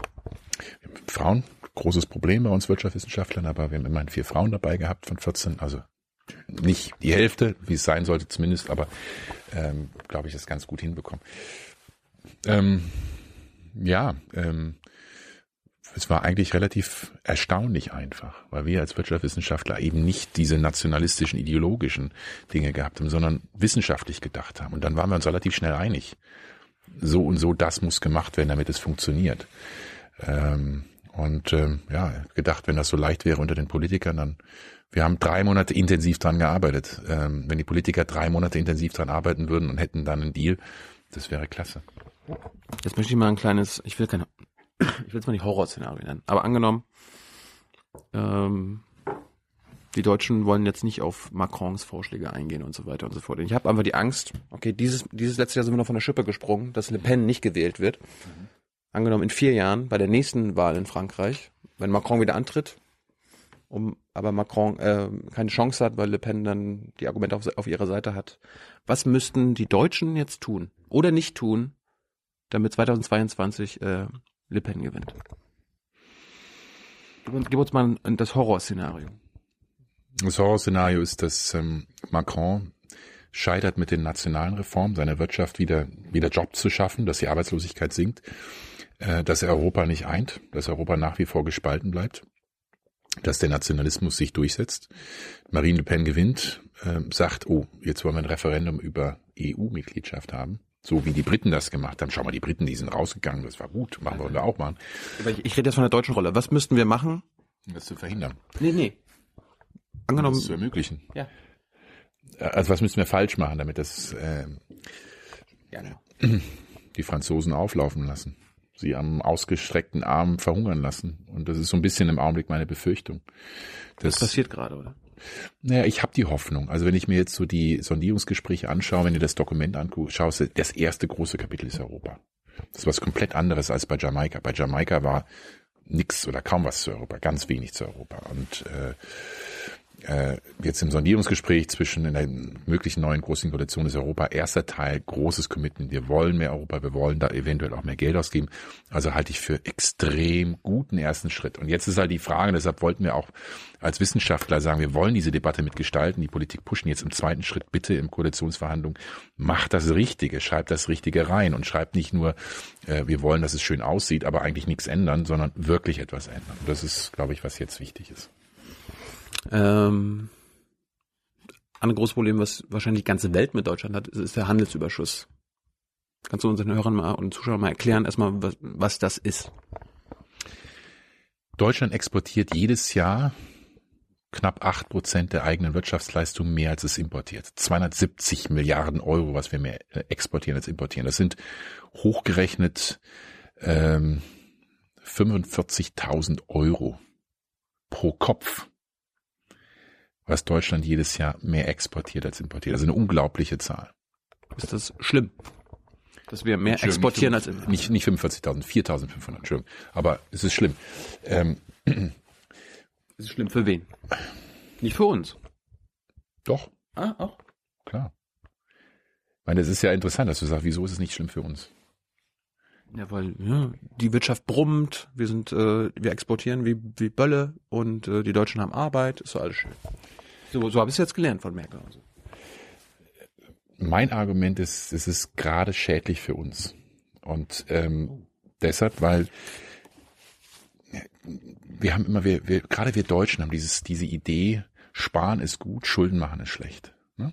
Schulden, kommt das Schuld, das ist was Schlechtes, was, was moralisch verwerflich ist. Aber auch neu. Ich habe in der Schule gelernt, Investitionen sind auch Schulden. Ha. Investitionen machen heißt Schulden machen. Dann hast du aber ähm, dann hast du einen guten Lehrer. Ja. Die Wahrnehmung ist, äh, der, der Exportüberschuss ist super, weil wir viel sparen. Ja, aber sparen ist doch erstmal gar nichts Gutes. Ist auch nichts Schlechtes. Also sparen ist nur dann was Gutes, wenn du in der Zukunft mehr zurückbekommst. Weil sparen heißt doch erstmal, du produzierst dieses Jahr etwas, aber das, was du da, was du dadurch bekommst, durch diese Arbeit, gibst du nicht alles aus. Du hast also weniger Wohlstand. Du könntest da jetzt noch ein Auto leisten oder keine Ahnung, ein schönes, einen schönen Urlaub leisten, aber du gönnst dir diesen Urlaub nicht und sagst, ich verleihe das Geld ins Ausland, hm. an Unternehmen in China oder in USA oder wo auch immer hin. Ja. Das heißt, dir geht's heute erstmal schlechter, als es gehen könnte, als was du wirklich erarbeitet hast, in der Hoffnung, dass du in der Zukunft so viel zurückbekommst oder so viel mehr zurückbekommst, dass du sagst, da ist es wert, dass ich äh, hier meinen Konsum und meinen Wohlstand heute ein bisschen verzögere. Und das ist genau dieses, diese Bedingung. Legen wir das Geld denn gut im Ausland an? Kriegen wir denn da wirklich was zurück, was uns, was sich langfristig lohnt? Die Antwort ist nein. Deutsche Banken gerade haben unglaublich viel Geld im Ausland in den letzten 20 Jahren verzockt. Unser Geld letztlich. Also vielleicht nicht dein, mein Geld, aber von den deutschen Bürgerinnen und Bürgern. Und dann fragt man sich ja, aber äh, wäre das nicht viel besser, wenn wir das Geld, das wir da jetzt verliehen haben und verzockt haben, zum Teil hier angelegt hätten, in Bildung investiert hätten, beispielsweise, dadurch, dass wir mehr Lehrer, mehr Lehrer einstellen, dass wir eine bessere frühkindliche Bildung haben, vielleicht eine, eine bessere digitale Infrastruktur, was dann wieder gute Jobs schafft, wo die Leute bessere Einkommen haben, besser davon leben können. Und das ist meine Kritik an diesen, an diesem Sparunsinn. Sparen macht nur dann Sinn, wenn du wirklich langfristig es sich rentiert und du mehr zurückbekommst, als du reingetan Das hast. ist die schwarze Null Unsinn. Nee, man muss unterscheiden zwischen ähm, einmal der, dem Staat und der Privatwirtschaft. Ja, dass diese Ersparnisse sind ja, ich habe 270 Milliarden Euro genannt, davon sind knapp 40 Milliarden der Staat, 230 Milliarden sind die Privaten, sind die Unternehmen und wir als Bürgerinnen und Bürger. Also der größte Teil ist immer privat. Ähm, jetzt zum Staat zu kommen, lohnt es sich, dass der Staat da diese 40 Milliarden Überschüsse macht? Ähm, oder wie gibt er das Geld aus? Es ist ja leider Teil der Diskussion jetzt im, äh, oder nicht leider, aber es ist ein Teil der Diskussion der Sondierungsgespräche und der Koalitionsverhandlungen. Wie soll er denn das Geld ausgeben? Und meine Sorge ist, dass er sagt, gibt's den Deutschen. Einmalige Zahlung, Kaufkraft stärken, damit wir aus dem Ausland Dinge importieren können. Weißt du? ja, das war, hätte, wollen ja viele wollen den Soli abschaffen. Wollen sagen, das ist ja eine Steuer, Einkommensteuer äh, oder ein Zuschlag auf die Einkommensteuer, das wollen wir abschaffen. Also das ist ja nichts anderes, ist zu sagen, so, jetzt kriegst du das Geld da zurück und das ist richtig teuer. Wenn man den Soli komplett abschaffen würde, sind das 18 Milliarden Euro im Jahr. Ja, Also schon mal die Hälfte dieser Überschüsse, die der Staat hat im Augenblick weg. Wir wollen ja nicht die Reichen stärken. Willst du nicht? Hm? Willst du nicht? Wir sind doch schon reich genug. Naja, viele sagen jetzt. Also das äh, bringt meiner Mutter, die 1500 Euro netto jeden Monat macht, bringt das ein, ein Euro pro Monat. Wenn überhaupt, wenn überhaupt. Für, die, für die meisten ist es nix oder deshalb nenne ich es auch manchmal die, die Cappuccino-Steuer, weil äh, die meisten kriegen dann irgendwie 5,50 Euro im Monat mehr zurück oder zahlen weniger Steuern, äh, was so ziemlich für ein oder vielleicht zwei Cappuccini reicht. Wie wär's mit der Mehrwertsteuersenkung? Das hilft meiner Mama, das hilft meiner Oma. Ja, also ich habe immer Schwierigkeit über Gerechtigkeit zu reden, ja, weil ähm, natürlich ist der, der richtig viel verdient, der da steu viele Steuern zahlt, der sagt, ich möchte das Geld haben über eine Einkommensteuersenkung. Die Menschen mit geringem Einkommen sagen, ich möchte das Geld haben, weil ich brauche es wirklich zum Leben. Und für mich als, als Ökonom, als Wirtschaftswissenschaftler, ich kann ja gerecht, was jemand gerecht findet, ist sehr subjektiv. Aber für mich aus wirtschaftlicher Sinn, aus wirtschaftlicher Sicht ist es sinnvoll, die Menschen mit geringem Einkommen zu entlasten, weil die dann sagen so, für mich macht es wirklich einen Unterschied. Ich kann damit mehr meiner Kinder unterstützen. Ich gebe das Geld auch wirklich aus, weil ich es brauche und leg's nicht eh auf die hohe Kante, weil ich so viel habe. Das würde wieder einen positiven wirtschaftlichen Impuls setzen.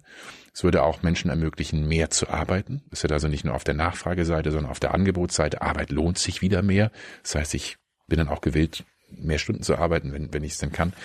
Ähm, Also es hat sowohl auf der Angebots- als auf der Nachfrageseite, da kommen wir wieder zum Neoklassischen und zum Keynesianismus, es hat eigentlich eine gute, wirklich Wirtschaftspolitik, würde sagen, die Überschüsse sollten nicht als Wahlgeschenke verteilt werden, sondern sollten in die Zukunft investiert werden, in gute Bildung, das, was sich wirklich lohnt, äh, oder die Menschen entlastet werden, für die es wirklich einen Unterschied macht. Das ist eigentlich das, was wirtschaftlich sinnvoll ist. Entlastung ist das eine. Also, dass meine Mutter, ke- keine Ahnung, weniger Abgaben pro Monat hat oder pro Jahr. Mhm. Ihr würde, glaube ich, mehr helfen, wenn sie mal mehr Geld hätte. Also wie, wie kann Deutschland, die Bundesregierung, die Landesregierung es schaffen, dass die Deutschen mehr Geld verdienen? Weil jetzt seit Agenda 2010, das ist ja, hat sich ja nicht so gut entwickelt. Wir haben den größten Niedriglohnsektor Europas geschaffen. sind zwei Elemente drin. Einmal in deiner Frage sind zwei Dinge. Einmal die Frage, wie kann man die, die Menschen bei den Abgaben entlasten, also dass das, was sie verdienen, dass sie mehr davon übrig behalten. Du hast die Mehrwertsteuersenkung angesprochen. Das würde wirklich alle entlasten. Übrigens, die würden die, die Reichen auch da mehr bekommen, weil die mehr ausgeben. Aber, aber sie würden zumindest proportional zum Einkommen, würde das eher die Menschen mit geringem Einkommen lassen. Also das finde ich sinnvoll. Politisch wird das nicht. Mehr Geld, Lohn, Lohnerhöhung. Oder, oder, genau, wie, du, wie, wie schafft man das? äh, das schaffen wir mit verschiedenen Maßnahmen. Einmal, ähm, du sagst zu Recht, Deutschland hat einen ungewöhnlich großen Niedriglohnbereich. Jeder fünfte deutsche Beschäftigte arbeitet zu sehr geringen Lohn um den Mindestlohn herum. Ähm, manchmal auch in prekären Beschäftigungsverhältnissen oder in Teilzeit oder, oder alles drei davon. Ähm, und das eine mal anzufangen, ist vielleicht ein kleiner Schritt, ich komme gleich noch zum großen, ist den Menschen zumindest mal den Mindestlohn zu zahlen.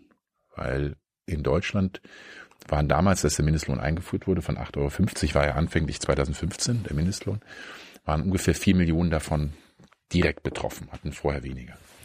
Heute haben wir gefunden in einer Studie äh, am DEW Berlin, äh, dass noch immer mindestens die Hälfte, mindestens zwei Millionen, noch immer nicht den Mindestlohn bekommen. Weil Unternehmen einfach das umgehen hm. und Missbrauch betreiben. Manche sind ja komplett ausgenommen. Äh, Arbeitslose, Praktikanten. Ja, aber auch nur noch begrenzt. Also es sind weniger die Ausnahmen. Ne? Also es sind einfach meistens ja. ganz normal arbeitende Menschen, die gesagt werden, äh, weißt du, du, ich zahle jetzt zwar für acht Stunden das Geld, aber ähm, du musst hier nochmal zwei Stunden mehr arbeiten und un, unentlohnt. Oder ähm, ich, wir schreiben zwar hier einen Vertrag, du kriegst einen Mindestlohn, aber so viel kann ich dir nicht zahlen, du kriegst einfach weniger. Also dieser Missbrauch ähm, zu beheben ist, ist ein kleiner Schritt. Ich will jetzt gar nicht sagen, aber es wäre für zwei Millionen Menschen, die wirklich verdammt wenig verdienen, erstmal schon ein großer Schritt. Ähm, dann, wie kann man weiter vorgehen? Ich glaube, die Stimme der Menschen zu stärken. Ähm, wir wissen, dass in Deutschland nur knapp jeder Zweite durch einen Tarifvertrag abgedeckt ist, also dass dein Lohn, äh, dass du den nicht selber verhandeln musst, sondern eine Gewerkschaft oder ein Vertreter sagt, du, ich bündel das und ich habe damit haben wir mehr Macht und mehr Kraft, auch wirklich deine Interessen durchzusetzen. Mhm. Gerade im Niedriglohnbereich ist äh, diese Tarifbindung extrem gering. Das heißt, die haben Leute haben nicht wirklich Verhandlungsmacht. Ja, der Chef sagt dir, du, das, was ich dir zahle, nimm es oder, oder, oder geh. Ähm, ein zweiter großer Schritt, also wirklich die Stimme dieser Menschen zu stärken. Das dritte, ähm, was genauso wichtig ist, ist Qualifizierung. Das sind meistens Menschen, die, oder sehr häufig Menschen, die keinen Berufsabschluss haben oder keinen Berufsabschluss haben in dem Beruf, in dem sie arbeiten. Viele Menschen haben noch nicht mal einen Schulabschluss. Wir haben zehn Prozent der Schulabgänger heute, die ohne Schulabschluss abgehen. Hm. Ähm, und ähm, das Ermutigende ist, es gibt in Deutschland viele offene Jobs. Es gibt über eine Million offene Jobs für von sehr gut qualifiziert zu gering qualifiziert. Und viele gute Jobs können einfach nicht gefüllt werden. Also es gibt genug gut zahlende Jobs. Und viel hängt einfach auch mit Qualifizierung zusammen. Also man darf es, glaube ich, nicht so eindimensional sehen. Ich will nicht sagen, Qualifizierung ist jetzt, löst alle Probleme, aber so diese Kombination, Qualifizierung, Fortbildung, ganz wichtig, aber kombiniert auch mit den Menschen mehr eine Stimme geben und Missbrauch äh, zu beheben. Das wären für mich so die drei Schritte, die zumindest einen Teil dieses Problems adressieren würden. Darf ich eine naive Idee vorschlagen? Gerne. Angenommen, wir sagen, zehn Jahre lang wird die Krankenversicherung komplett von den Arbeitgebern gezahlt. Und äh, meine Mutter, ich und so weiter, die Hälfte, die 14 Prozent oder wie ist immer aktuell, keine Ahnung. Die werden, werden komplett vom Arbeitgeber übernommen, der Arbeitnehmer kann das Geld behalten. Hat automatisch jeder mehr Geld. Könnte man machen. Ähm, Schön. Also Theoretisch gesehen. Äh, nächste Frage. Theoretisch gesehen können wir das machen. Äh, nach den Gesetzen ist es halt nicht möglich. Wir müssen dann viel Gesetzesänderungen machen. Das ist, da, da, das ist eine Regierung da. Ein Parlament. Ähm, Frage ist halt, was letztlich wäre das eine, eine Lohnerhöhung. Ja. ja. Ähm, für eine Lohnerhöhung könntest du dann auch sagen, äh, wieso machen wir nicht einen Mindestlohn von 15 Euro? Ja. ja. Hätte ich auch gefragt gerade. Warum nicht 20? Warum hat Deutschland nicht den höchsten äh, Mindestlohn Europas? Wir sind die äh, äh, reichste und stärkste Volkswirtschaft in der größten Volkswirtschaft der Welt. Mhm. Warum ist bei uns nicht der höchste Mindestlohn? Mhm. Ähm, so gesehen stimmt das, klar. Ein Land mit einem hohen, hohen Produktivität, mit einem hohen Einkommen sollte auch gute Löhne haben. Für alle, nicht nur für gut Qualifizierte. Mhm. Ähm, so ein Mindestlohn ist nicht immer ohne Probleme. Die, jetzt bin ich auch naiv, das Beste ist, dass im Prinzip jeder Mensch äh, einen fairen Lohn bekommt. Das, was er wirklich erwirtschaftet für das Unternehmen, davon kriegt er wirklich den größten Teil. Klar, Unternehmen muss auch mal Gewinn machen, will auch mal ein bisschen was von haben, aber ja. der größte Teil sollte an, an die Menschen gehen, die, ja. es, die es erwirtschaften. Ja. Ähm, so sollte es eigentlich sein. Das heißt, die Leute brauchen eine Stimme, müssen also letztlich auch ihre Macht ausspielen können, um das zu bekommen, was ihnen zusteht oder zustehen sollte. Äh, Mindestlohn ist immer ein bisschen riskant, weil jeder hat, schafft einen unterschiedlichen Wert. Und es nicht jeder, will jetzt mal ein hohes Beispiel nehmen, ähm, schafft einen Mehrwert für das Unternehmen von 15 Euro pro Stunde, wenn man das ist mal als ein extremes Beispiel nennt. Ähm, das heißt ganz konkret, wenn du jetzt den Mindestlohn 15 Euro setzt, dann werden einige Unternehmen sagen, nee, dazu kann ich nicht. Und das gibt wirklich Unternehmen, Das ist nicht die Gier der Arbeit der, der Besitzer, sondern wenn du eine Bäckerei irgendwo in einem kleinen Ort in Ostdeutschland hast, die, die, die haben einfach wenig. Oder ein Friseursalon. Hm. Das sind so die Jobs, die sehr stark von dem Mindestlohn betroffen sind. Du, viele Friseurinnen oder Friseure, die das wir Übergangslösungen schaffen, der Staat, auch mit anderen Gesetzen. Könntest natürlich dann dem Staat sagen, äh, du, du, er subventioniert das. Er sagt das, okay, für schlecht bezahlte Jobs kriegst du dann oben was drauf. Mhm. Äh, der Staat macht das zum Teil. Das sind dann diese Aufstocker, in dem er sagt, okay, wenn du halt mit deiner Arbeit nicht genug bekommst, um deine Familie und dich äh, ähm, ernähren zu können, dann geben wir dir noch mal ein bisschen zusätzlicher. Also es gibt es schon, aber eigentlich willst du ja nicht, dass der Staat, eigentlich willst du, dass die Unternehmen die Verantwortung übernehmen. Du willst ja nicht, dass die sagen, hier, der Staat macht das schon, komm, ich gebe dir wenig. Die Verantwortung soll die Politik haben und die Parlamente und ähm, den, den Unternehmen Rahmen setzen. Ja, die sollen ja nicht alles machen können. Genau. Aber das ist so ein bisschen die Schwierigkeit. Eigentlich willst du in einer Marktwirtschaft, dass die Unternehmen ordentlich wirtschaften, dass sie in ihre Menschen investieren ja. und nicht sagen, hier der Staat, der macht das schon für mich. Marktwirtschaft, guter, guter, äh, haben wir überhaupt noch eine Marktwirtschaft? Haben wir nicht. Ja, das ist einer meiner oh. Haupt, äh, einer meiner Kritikpunkte, äh, was, was ich eigentlich jetzt auf meinem Buch anspreche. Und da habe ich viel, viel böse Kritik von bekommen, weil ich hier drin schreibe, die soziale Marktwirtschaft existiert nicht mehr. Das ist ketzerisch. Absolut ketzerisch, weil das ist ja so ein bisschen das, was uns heilig ist. Soziale Marktwirtschaft, das ist der Grund, weshalb Deutschland sich nach dem Zweiten Weltkrieg so super entwickelt hat und wirklich von Trümmern wirklich viel aufgebaut hat. Ist auch absolut richtig. Äh, soziale Marktwirtschaft, die Idee war immer, du hast zwei Dinge. Du hast eine Marktwirtschaft, die funktioniert, also du hast einen Wettbewerb unter Unternehmen, auch unter Arbeitnehmerinnen Arbeitnehmern. Und auf der anderen Seite hast du einen starken Sozialstaat. Ähm, nur die Idee des Sozialstaats ursprünglich war mal, äh, der versetzt Menschen in die Lage, Eigenverantwortung für sich zu übernehmen. Dass ich sagen kann, du, ich, äh, Erhard hat, Ludwig Erhard, der Vater der sozialen Marktwirtschaft, ein schönes Zitat, er sagt, mein Ideal ist es, dass alle sagen können, ich schaffe mit meiner eigenen Arbeit, kann ich mich für mich selber sorgen, kann meine eigene Familie ernähren, kann Verantwortung für mein Leben übernehmen. Und das wollen ja eigentlich auch die, die meisten Menschen. Und können nicht alle? Ja, und das ist, das, und das ist das Scheitern der sozialen Marktwirtschaft. Und mein Argument auch in dem Buch ist zu sagen, du hast immer mehr Menschen, für die das nicht zutrifft. Äh, die kriegen keine gute Bildung, gehen vielleicht sogar, selbst wenn sie mit einem Schulabschluss abgehen und selbst wenn sie eine Lehre machen, kriegen sie häufig einen so schlechten Job zu so einer schlechten Bezahlung, dass sie davon nicht leben können. Und der Staat, die Gesellschaft, wir als Gesellschaft machen es uns zu häufig zu einfach, sagen, ja, der hat es halt aber nicht geschafft, der kriegt es nicht auf die Reihe. Ähm, und der hat nicht genug Leistung gebracht. Der hat nicht genug Leistung gebracht. Ähm, ja, ist, ein Teil davon ist sicherlich auch immer, jeder muss gucken, dass er sich gut qualifiziert und dass er einen guten Job kriegt. Aber wenn du, und das ist auch meine, einer meiner Hauptkritikpunkte, wenn du heute in Deutschland in eine Familie geboren wirst, wo deine beiden Eltern eine schlechte Bildung haben oder wenig Bildung haben, ein geringes Einkommen haben, da lebst du äh, in der Nachbarschaft, in Berlin sagt man im Kiez, äh, wo ja dann auch keine tollen Kitas sind. Äh, deine Mutter, dein Vater müssen vielleicht beide Vollzeit arbeiten. Äh, kommst du mittags nach Hause, dann wird das Kind irgendwo geparkt. Äh, du kriegst nicht wirklich viel mit in der Kita, wenn du überhaupt einen Kita-Platz bekommst. Da fehlen mir noch 300.000 in Deutschland. Ähm, das heißt, im Alter von fünf, sechs ähm, bist du im Prinzip so, dass du, dass dir viele Fähigkeiten fehlen. Wir reden da auch zum Teil von jetzt kommt der Wissenschaftler, nicht kognitive Fähigkeiten, also sowas wie soziales Verhalten. Wie gehe ich mit anderen Kindern um? Äh, bin, wie neugierig bin ich? Was habe ich auch an Motivation und so weiter? Ähm, und letztlich wissen wir auch vielen wissenschaftlichen Studien, das, was du bis zum fünften, sechsten Lebensjahr nicht gelernt und nicht mitgenommen hast, nicht bekommen hast, das ist nicht mehr aufzu oder kaum mehr aufzuholen.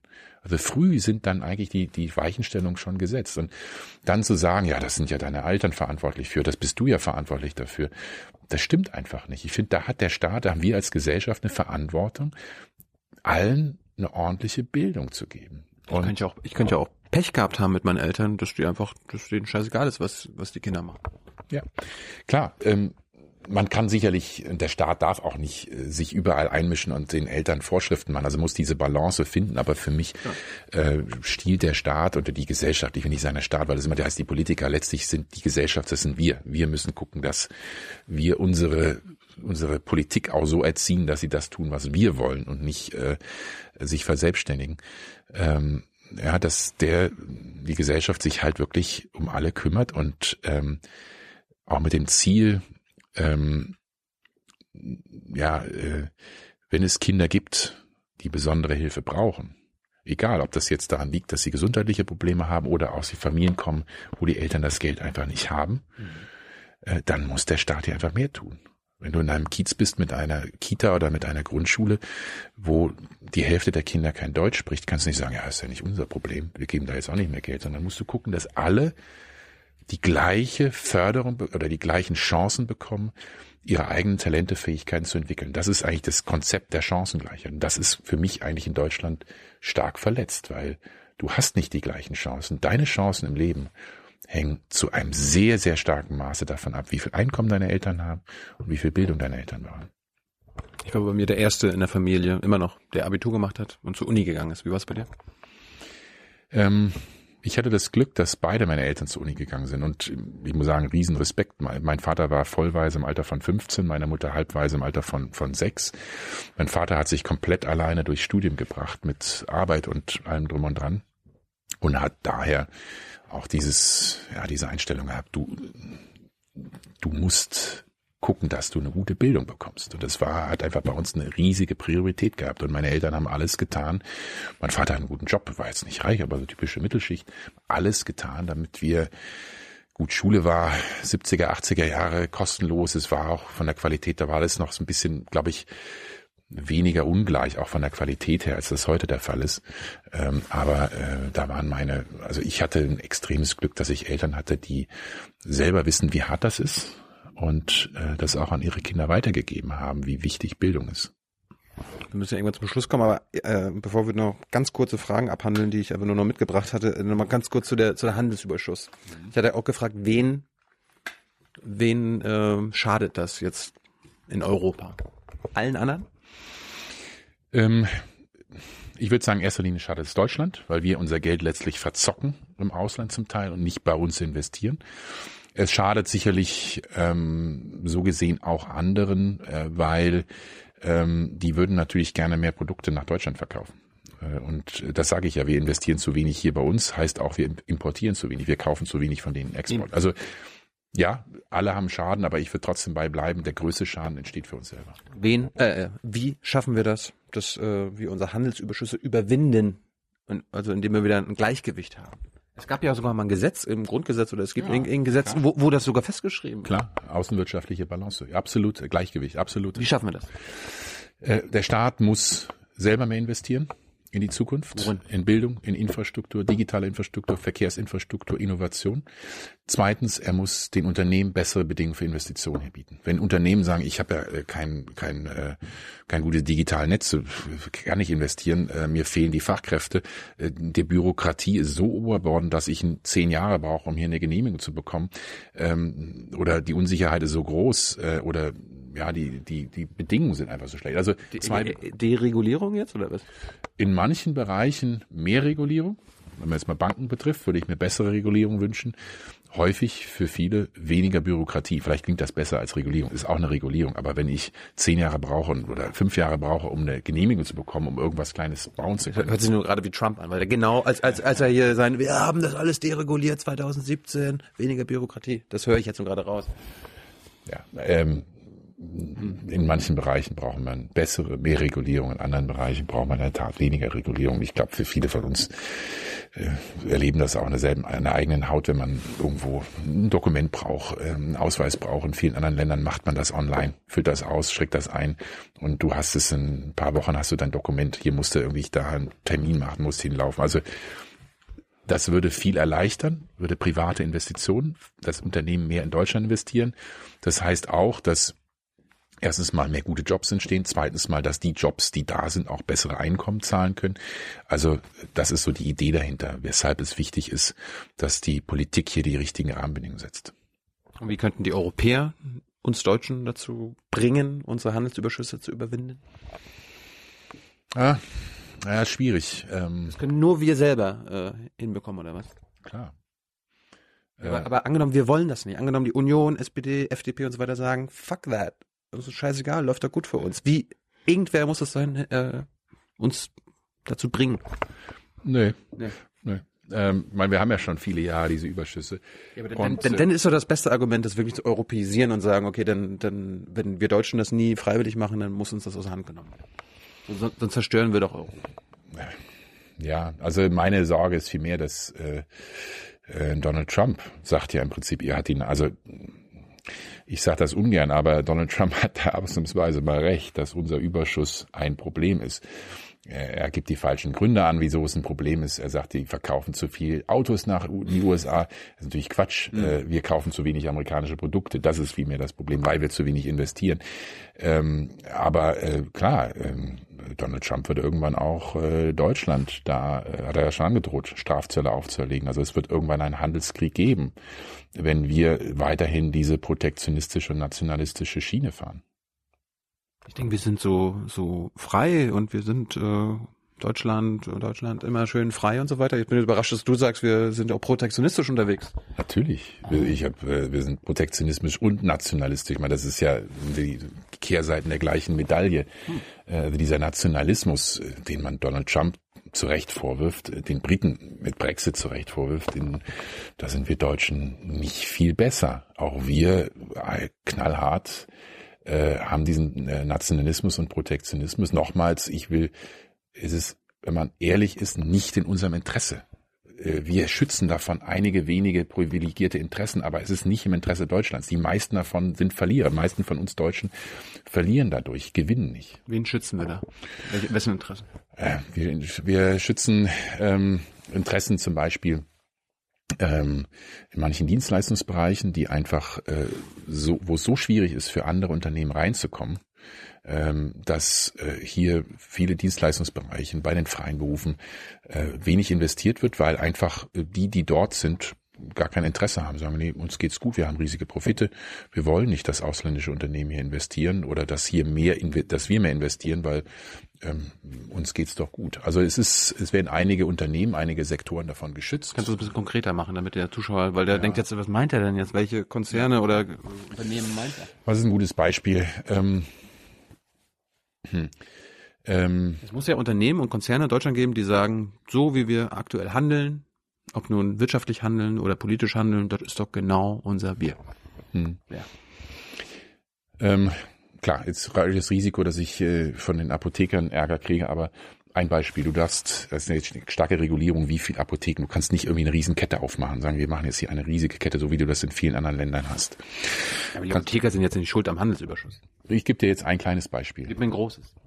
Wir haben nicht so viel Zeit mehr. Es gibt- ist die Summe der vielen kleinen. Und ich will das trotzdem als Beispiel nehmen. Wenn du halt sagst, nee, du kannst nur einzelne Apotheken haben, äh, jeder hat irgendwie eine starke Marktstellung, aber wenn du große Unternehmen erlau äh, große Ketten erlauben würdest, dann würde es einfach Druck ausüben, dass die Preise runterkommen, dass auch mehr Wettbewerb entsteht, dass dann auch die mehr investieren, sagen so, wir müssen attraktiver werden, wir müssen mehr an den Kunden ran. Dann würde sich die Leistung für uns verbessern, äh, die Preise würden geringer werden, es würde aber auch mehr investiert werden, mehr Jobs dort entstehen, mehr dadurch auch mehr importiert äh, und damit würden äh, würden zwei Dinge passieren: äh, Die Überschüsse würden sich abbauen, zum Teil jetzt äh, nicht alleine durch die Apotheken. Es würde mehr investiert, es würden auch bessere Jobs entstehen mit besseren Löhnen. äh, Mit, äh, mit besseren Perspektiven. Also es wäre so im Prinzip ein Win-Win. Die Überschüsse werden abgebaut, es entsteht mehr Wettbewerb. Also Markt ist auch häufig gut. Stimmt. Äh, und damit würden viele, nicht die, denen die Apotheken gehören, sondern eher die dort beschäftigt sind, davon profitieren. Das finde ich immer lustig, dass die FDP äh, eine Apothekerpartei ist äh, und die FDP ja Markt, Markt, Markt. Und genau das Gegenteil da. Klar. Also die, Aber äh, wir wollen nicht über FDP reden. Äh, gib mir noch mal zwei andere Beispiele, damit unsere Zuschauer, okay, ähm, Apotheken, was ist, Autobauer? äh, Autobauer haben auch eine riesige Protektion, äh, auch riesigen Schutz. Äh, schau dir die, den Dieselskandal an, äh, wo einfach richtig was Illegales gemacht wurde. Wenn das irgendwie ein kleiner Mittelständler gemacht hätte, den hätten sie sofort geschlossen. Die großen Automobilkonzerne, das sind wie die Banken, die sind so wichtig für die deutsche Volkswirtschaft, dass die letztlich alles tun können und den Schutz der Politik haben. Nicht zu Unrecht. Also die deutschen Automobilhersteller sind einfach wichtig mit Hunderttausenden von Jobs, die sie schaffen. Aber das ist halt das Problem, dass hier Betrügen dürfen sie trotzdem nicht. ja, und äh, da muss die Politik halt auch besser seinem Job nachkommen, nämlich die Unternehmen zu beaufsichtigen und sie daran zu, zu zwingen, auch wirklich den Schaden, der entstanden ist, auch wirklich nachher zu begleichen. Und das geschieht meiner Ansicht nach im Augenblick noch nicht. Apotheker, Autobauer, was noch? ähm, jetzt hast du mich gleich auch noch die Juristen, aber äh, klar, auch da ist natürlich äh, äh, ja, auch da ist natürlich begrenzter Wettbewerb, was du, was du machen kannst. Und äh, äh, klar, da kannst du sagen, das ist gerechtfertigt, weil das deutsche Gesetz, das kennt ja nicht jeder.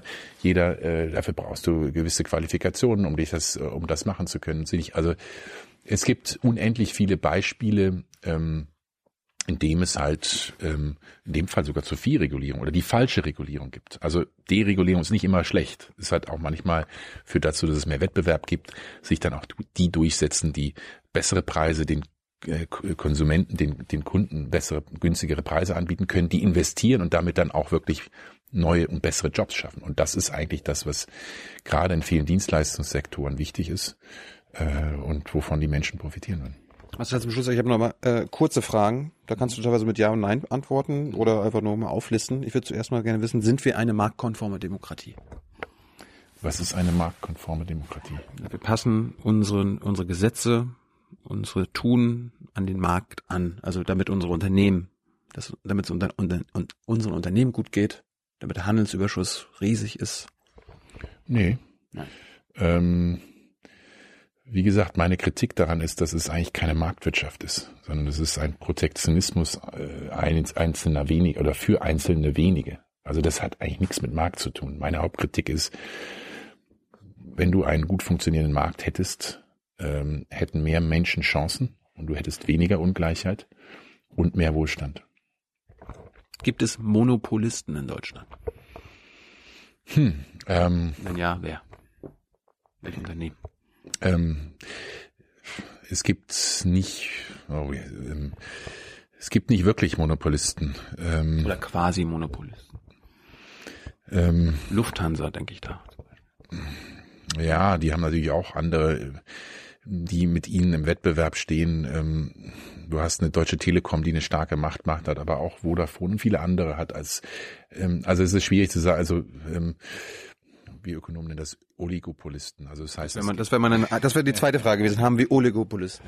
Die haben wir mit Sicherheit oh. ähm, in vielen Branchen, bei der Telekommunikation, äh, bei den Autos, ähm, äh, sicherlich auch Lufthansa Transport. Ähm, Post.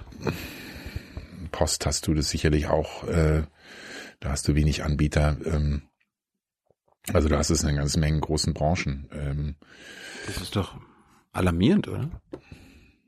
Warum, warum, warum macht die Politik da nicht? Ähm, ist schwierig. Google. Google wäre ein Monopolist. Das ist wirklich ein Monopolist, weil da sind 95 Prozent der Suche läuft über Google. Ja, äh, ich habe jetzt einen deutschen Monopolisten. Deutsche ja. Oligopole. Ja, ähm, ja ähm, manche Bereiche. Also es ist nicht unbedingt immer schlimm, dass du Oligopole hast, solange ähm, der Wettbewerbsdruck auf diese Unternehmen so groß ist, dass sie wirklich äh, nicht sagen, so ich zocke die Konsumenten ab. Oh, das Beispiel hast du da vorhin genannt, die Autobauer. Das sind Oligopole und ja, genau das haben sie da gemacht. Ja, aber wir Deutschen ähm, könnten ja auch äh, ein japanisches Auto kaufen. Ähm, ich hatte, muss gestehen, ich habe hab, hab kein Auto, aber äh, wir haben hier fürs Institut ein, ich will gar nicht jetzt Schleichwerbung mal ein nicht deutsches Auto gekauft. Du glaubst gar nicht, was äh, das für ein Ärger gab. Wenn du kein Tesla gekauft hast, ist doch. Oh, auch das. ja. Jetzt hast du mich erwischt. Das war. Ja. Nee, wir stehen für Elektromobilität und für Klima- und äh, Energiewende. Das sind für uns wichtige Themen. Und dann musst du ja auch dazu stehen als Institut. Und äh, klar, Elektromobilität ist für uns ein Beispiel, wozu es führt, wenn Unternehmen so eine starke Marktmacht haben. Das ist meine Sorge bei deutschen Automobilherstellern, mhm. dass sie sagen, uns geht's doch super. Wir verkaufen Autos ohne Ende, gerade auch an deutsche Konsumenten. Und äh, Elektromobilität, das brauchen wir nicht. Wir machen lieber Diesel weiter. Und das ist meine Sorge, dass ähm, ein solches Verhalten letztlich dazu führt, dass Unternehmen nicht mit der Zeit gehen und dann irgendwann sich selber abschaffen. Gibt es Oligarchen in Deutschland? Ach, das würde ich nicht sagen. Es gibt sicherlich äh, einige sehr reiche Menschen, aber ähm, dass sie jetzt wirklich Einfluss auf die Politik haben, oh. ähm, nee, ich glaube, wir haben schon also man kann die deutsche Demokratie sicherlich auch kritisieren, haben wir jetzt auch getan in den letzten anderthalb, zwei Stunden. Aber ich glaube, wir haben schon wenn ich das mit anderen Ländern vergleiche, mit den USA oder Großbritannien oder Südeuropa, haben wir schon eine ganz gute Demokratie. Und ich habe schon großen Respekt. Quandt und Scheffler und so, und keine Oligarch. Friede Springer, Nee, Ismon. nee, Nee. nee das, sind, das würde ich nicht beschreiben. Das sind, ähm, das sind äh, Unternehmerinnen, die klar äh, auch von der Familie auch geerbt haben und das weiter fortführen und sehr viel unternehmerische Macht und Einfluss haben und damit sicherlich auch politisch Einfluss ausüben. Aber ich muss sagen, ich habe großen Respekt vor den deutschen Politikern und ähm, ich lerne viele kennen und muss sagen, die ähm, im Großen und Ganzen habe ich wirklich großen Respekt vor deren Einsatz, vor deren Kompetenz ähm, und ich glaube, sie sind auch ehrlich. Also ich, ich habe doch, also ich will da wirklich eine Lanze brechen. Also ich glaube, wir schimpfen gerne auf die Politik. Wir haben wir in den letzten zwei Stunden auch getan, auch zu Recht zum großen Teil. Aber ähm, ich würde Ihnen schon unterstellen, dass Sie eigentlich nicht im Interesse einzelner Personen oder Oligarchen, wie du sie nennst, handelt.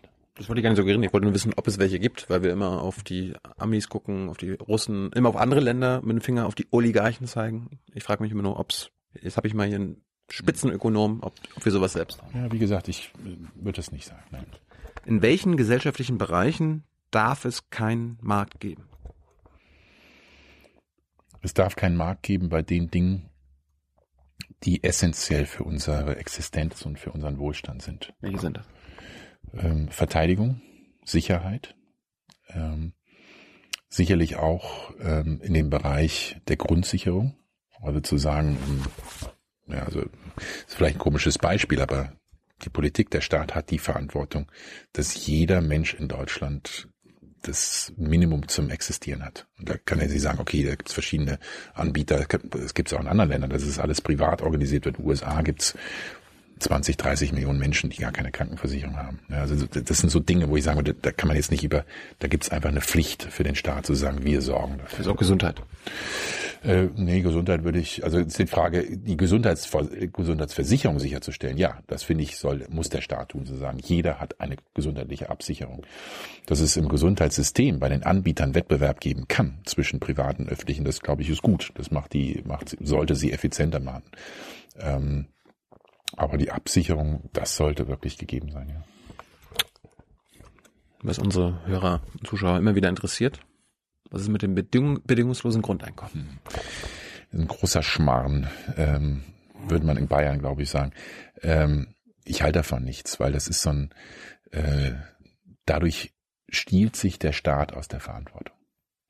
Weil er sagt, hier, du hast jetzt 1000 Euro, jetzt lass mich in Ruhe. Du hast das Geld, mir ist es egal, was du damit machst. Ich will einen Staat, eine Gesellschaft haben, der sagt, ähm, vom ersten Lebensjahr an, vom ersten Lebenstag an, gebe ich dir alle möglichen Förderungen und Hilfen und Unterstützung, die du und deine Familie benötigst, damit du ein eigenständiges Leben leben kannst, dass du dein Leben leben Das würde ja kannst. nicht wegfallen. Doch. Du kannst nie sagen, so, ähm, wir machen alles weiter so wie bisher und geben dir oben drauf noch 1000 Euro. Viele, die das bedingungslose Grundeinkommen befürworten, sagen, ja, ah, dann müssen aber auch andere Dinge wegfallen, weil äh, muss sich ja irgendwie, muss ja irgendwie geleistet werden können. Mein Alternativvorschlag, den ich für deutlich besser halte als das bedingungslose Grundeinkommen, ist zu sagen, lass uns jedem Menschen, der 21 ist, ein Lebenschancenerbe geben. Du kriegst 30.000 Euro auf ein Konto, äh, über das du frei entscheiden kannst, wann du es ausgibst und für wofür. Nicht um äh, zocken. um zocken zu gehen, sondern um Meine Weltreise. du kannst sagen, ich will das in Bildung investieren, ich will vielleicht mal eine Fortbildung machen, ich will vielleicht auch mal was komplett anderes machen. Ich mag meinen Job nicht mehr, ich will was anderes lernen. Ja. Oder ich will mich mal selbstständig machen, ich will mal ein Risiko eingehen. Oder ich will mich ein, paar, ein Jahr um Angehörigen für Pflege oder was auch immer kümmern können. Also für Dinge, die uns als Gesellschaft wichtig sind, kannst du dieses Geld nutzen. Und das halte ich für richtig, weil es den Menschen eine, eine zusätzliche Möglichkeit gibt, sich abzusichern, aber auch ähm, Freiheit, Eigenverantwortung gibt. Du entscheidest drüber, was du machst. Und du kriegst nicht erst eine Fortbildung, wenn du arbeitslos bist und von Hartz IV lebst, sondern du kannst jederzeit entscheiden, nee, jetzt möchte ich es machen. Und das, das halte ich deutlich besser als das bedingungslose Grundeinkommen. Siehst du nicht ich fand immer ein Argument immer sehr schlüssig, irgendwie angenommen, ein Fensterputzer oder eine Frau, die Klo putzen gehen muss. Die kriegt vielleicht den Mindestlohn, vielleicht den Mindestlohn, wenn sie Glück hat. ne, wenn sie da nicht einen Arschloch ähm, Arbeitgeber findet oder so weiter. Äh, und die hat eigentlich gar keinen Bock darauf. Angenommen, die kriegt dann ihre 1000 Euro pro Monat, die sie sonst mit dem Kloputzen verdienen müsste. Das heißt ja nicht, dass die jetzt irgendwie sagt, ich, boah, ich gehe nicht mehr arbeiten. Die hat ja dann einfach nur 1000 Euro. Hm. Und damit sie arbeiten geht, ich meine, die Klos müssen ja trotzdem geputzt werden. Die Fenster müssen ja trotzdem geputzt werden. Und solange wir keine Roboter haben oder irgendwelche schlauen Klos, muss das ja weiter passieren. Das heißt, die Arbeitgeber brauchen ja trotzdem Leute, die dann äh, die Frau ähm, besorgen oder so weiter, ne? damit die Klo geputzt werden. Ich fand es immer sehr schlüssig, dass dann gesagt wurde, der Arbeitgeber muss dann halt einen anständigen Lohn bezahlen, weil die Frau nicht mehr quasi durch den Staat und durch unsere Gesetzgebung gezwungen wird, einen Job zu holen, ne? sonst Hartz IV und bla bla bla, sondern es muss einfach ordentlich bezahlt werden. Mhm. Mit, keine Ahnung, zwei oder 3.000 Euro. Ja, nur wie wir vorhin beim Mindestlohn besprochen haben, es gibt Unternehmen, die das nicht zahlen können. Ich rede jetzt nicht von Unternehmen, ich rede von einer kleinen Bäckerei an der Ecke, die wirklich mit Familienbetrieb, Vater, Mutter, Vater irgendwie in der äh, hinten äh, in der, in der, in der Backstube, Mutter vorne im Verkaufen, hat zwei zwei Hilfen, die mit ihr das machen. Die meisten davon, gerade wenn du so nach Ostdeutschland gehst, in strukturschwache Regionen, die können keine 15 Euro zahlen. Die können kein Gehalt von 2000 Euro zahlen. Das, das bekommen die Eigentümer ja noch nicht mal. Da muss, da, da muss natürlich eine andere Rahmenbedingung dann auch noch äh, gestellt Ja, dann, dann wird's halt kompliziert. Ne? Und dann ist mal die Frage, was willst du so als ein Grundeinkommen? Wo, was soll es sein? Ne? Und ähm, ähm, ja, das wird nicht bei 2.000, 3.000 Euro liegen.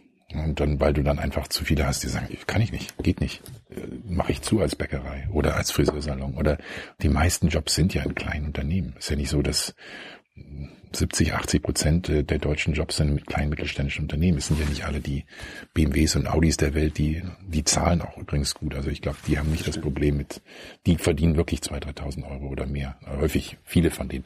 Sondern das Problem ist wirklich häufig kleinere familienbetriebene zwei bis fünf, zehn Leute, die, die es nicht können. Und das ist, da muss man einfach ehrlich sein. Kannst du unseren Hörern und auch mir erklären, was ich nie verstanden habe oder bisher nicht verstanden habe, warum viele im Silicon Valley und auch viele anscheinend richtige krasse Unternehmer Kapitalisten für das Grundeinkommen sind?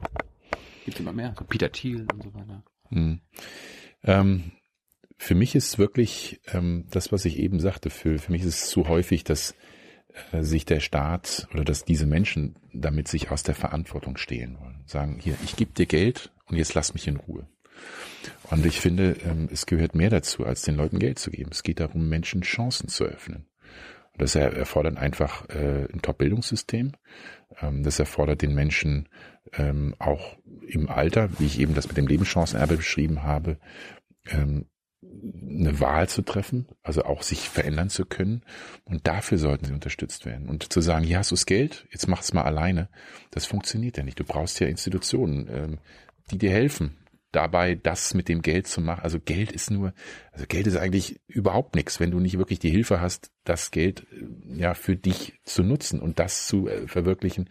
Die meisten Menschen wollen ja sich einbringen. Die meisten beim die Idee des bedingungslosen Grundeinkommens ist ja nicht die Menschen zu sagen, hier lass jetzt äh, stelle ich dich zur Ruhe, sondern zu sagen, du willst die Menschen er, den ermöglichen, Teil der Gesellschaft zu werden. Und da reicht's nicht, den Geld zu geben. Du brauchst einfach viel mehr Förderung im Bereich Bildung, Qualifizierung am Arbeitsmarkt.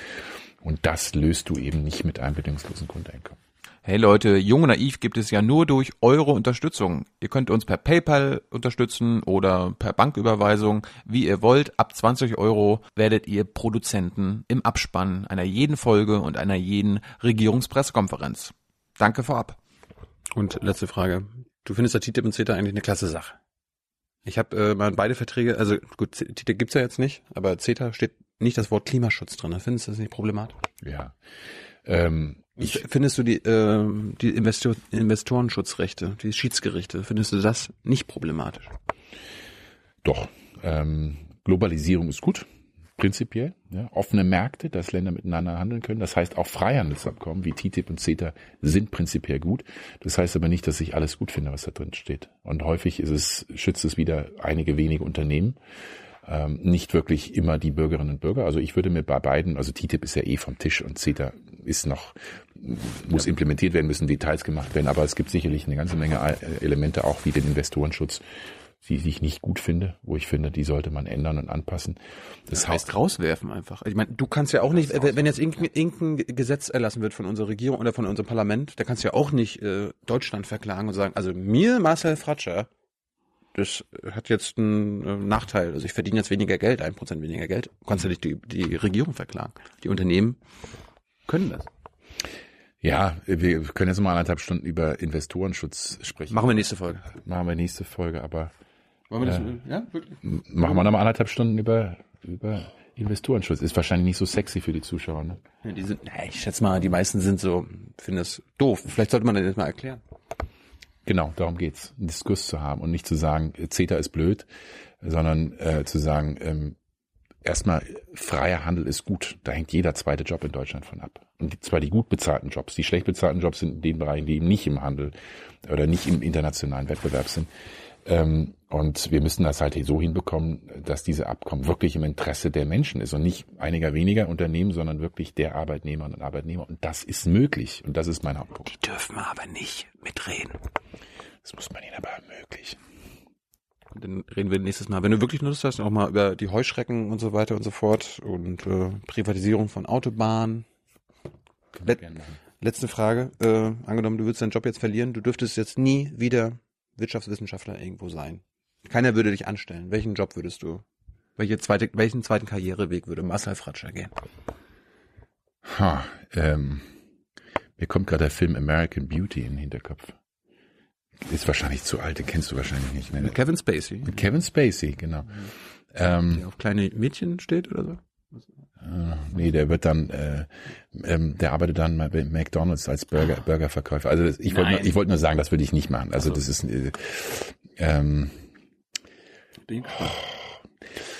ich glaube, ich muss was machen mit dem Kopf. Ich glaube, ich, ich würde gern schreiben oder, also ich glaube, äh, Ja, da, da würdest du wieder über Wirtschaftswissenschaften schreiben. Gib mir mal wirklich einen anderen, anderen Beruf jetzt. ne? Du schreibst ja auch Studien und Papiere und so weiter. Das hat, hat aber schon Autoren. Also jetzt Buchautor finde ich keine akzeptable Antwort. findest du nicht akzeptabel, okay.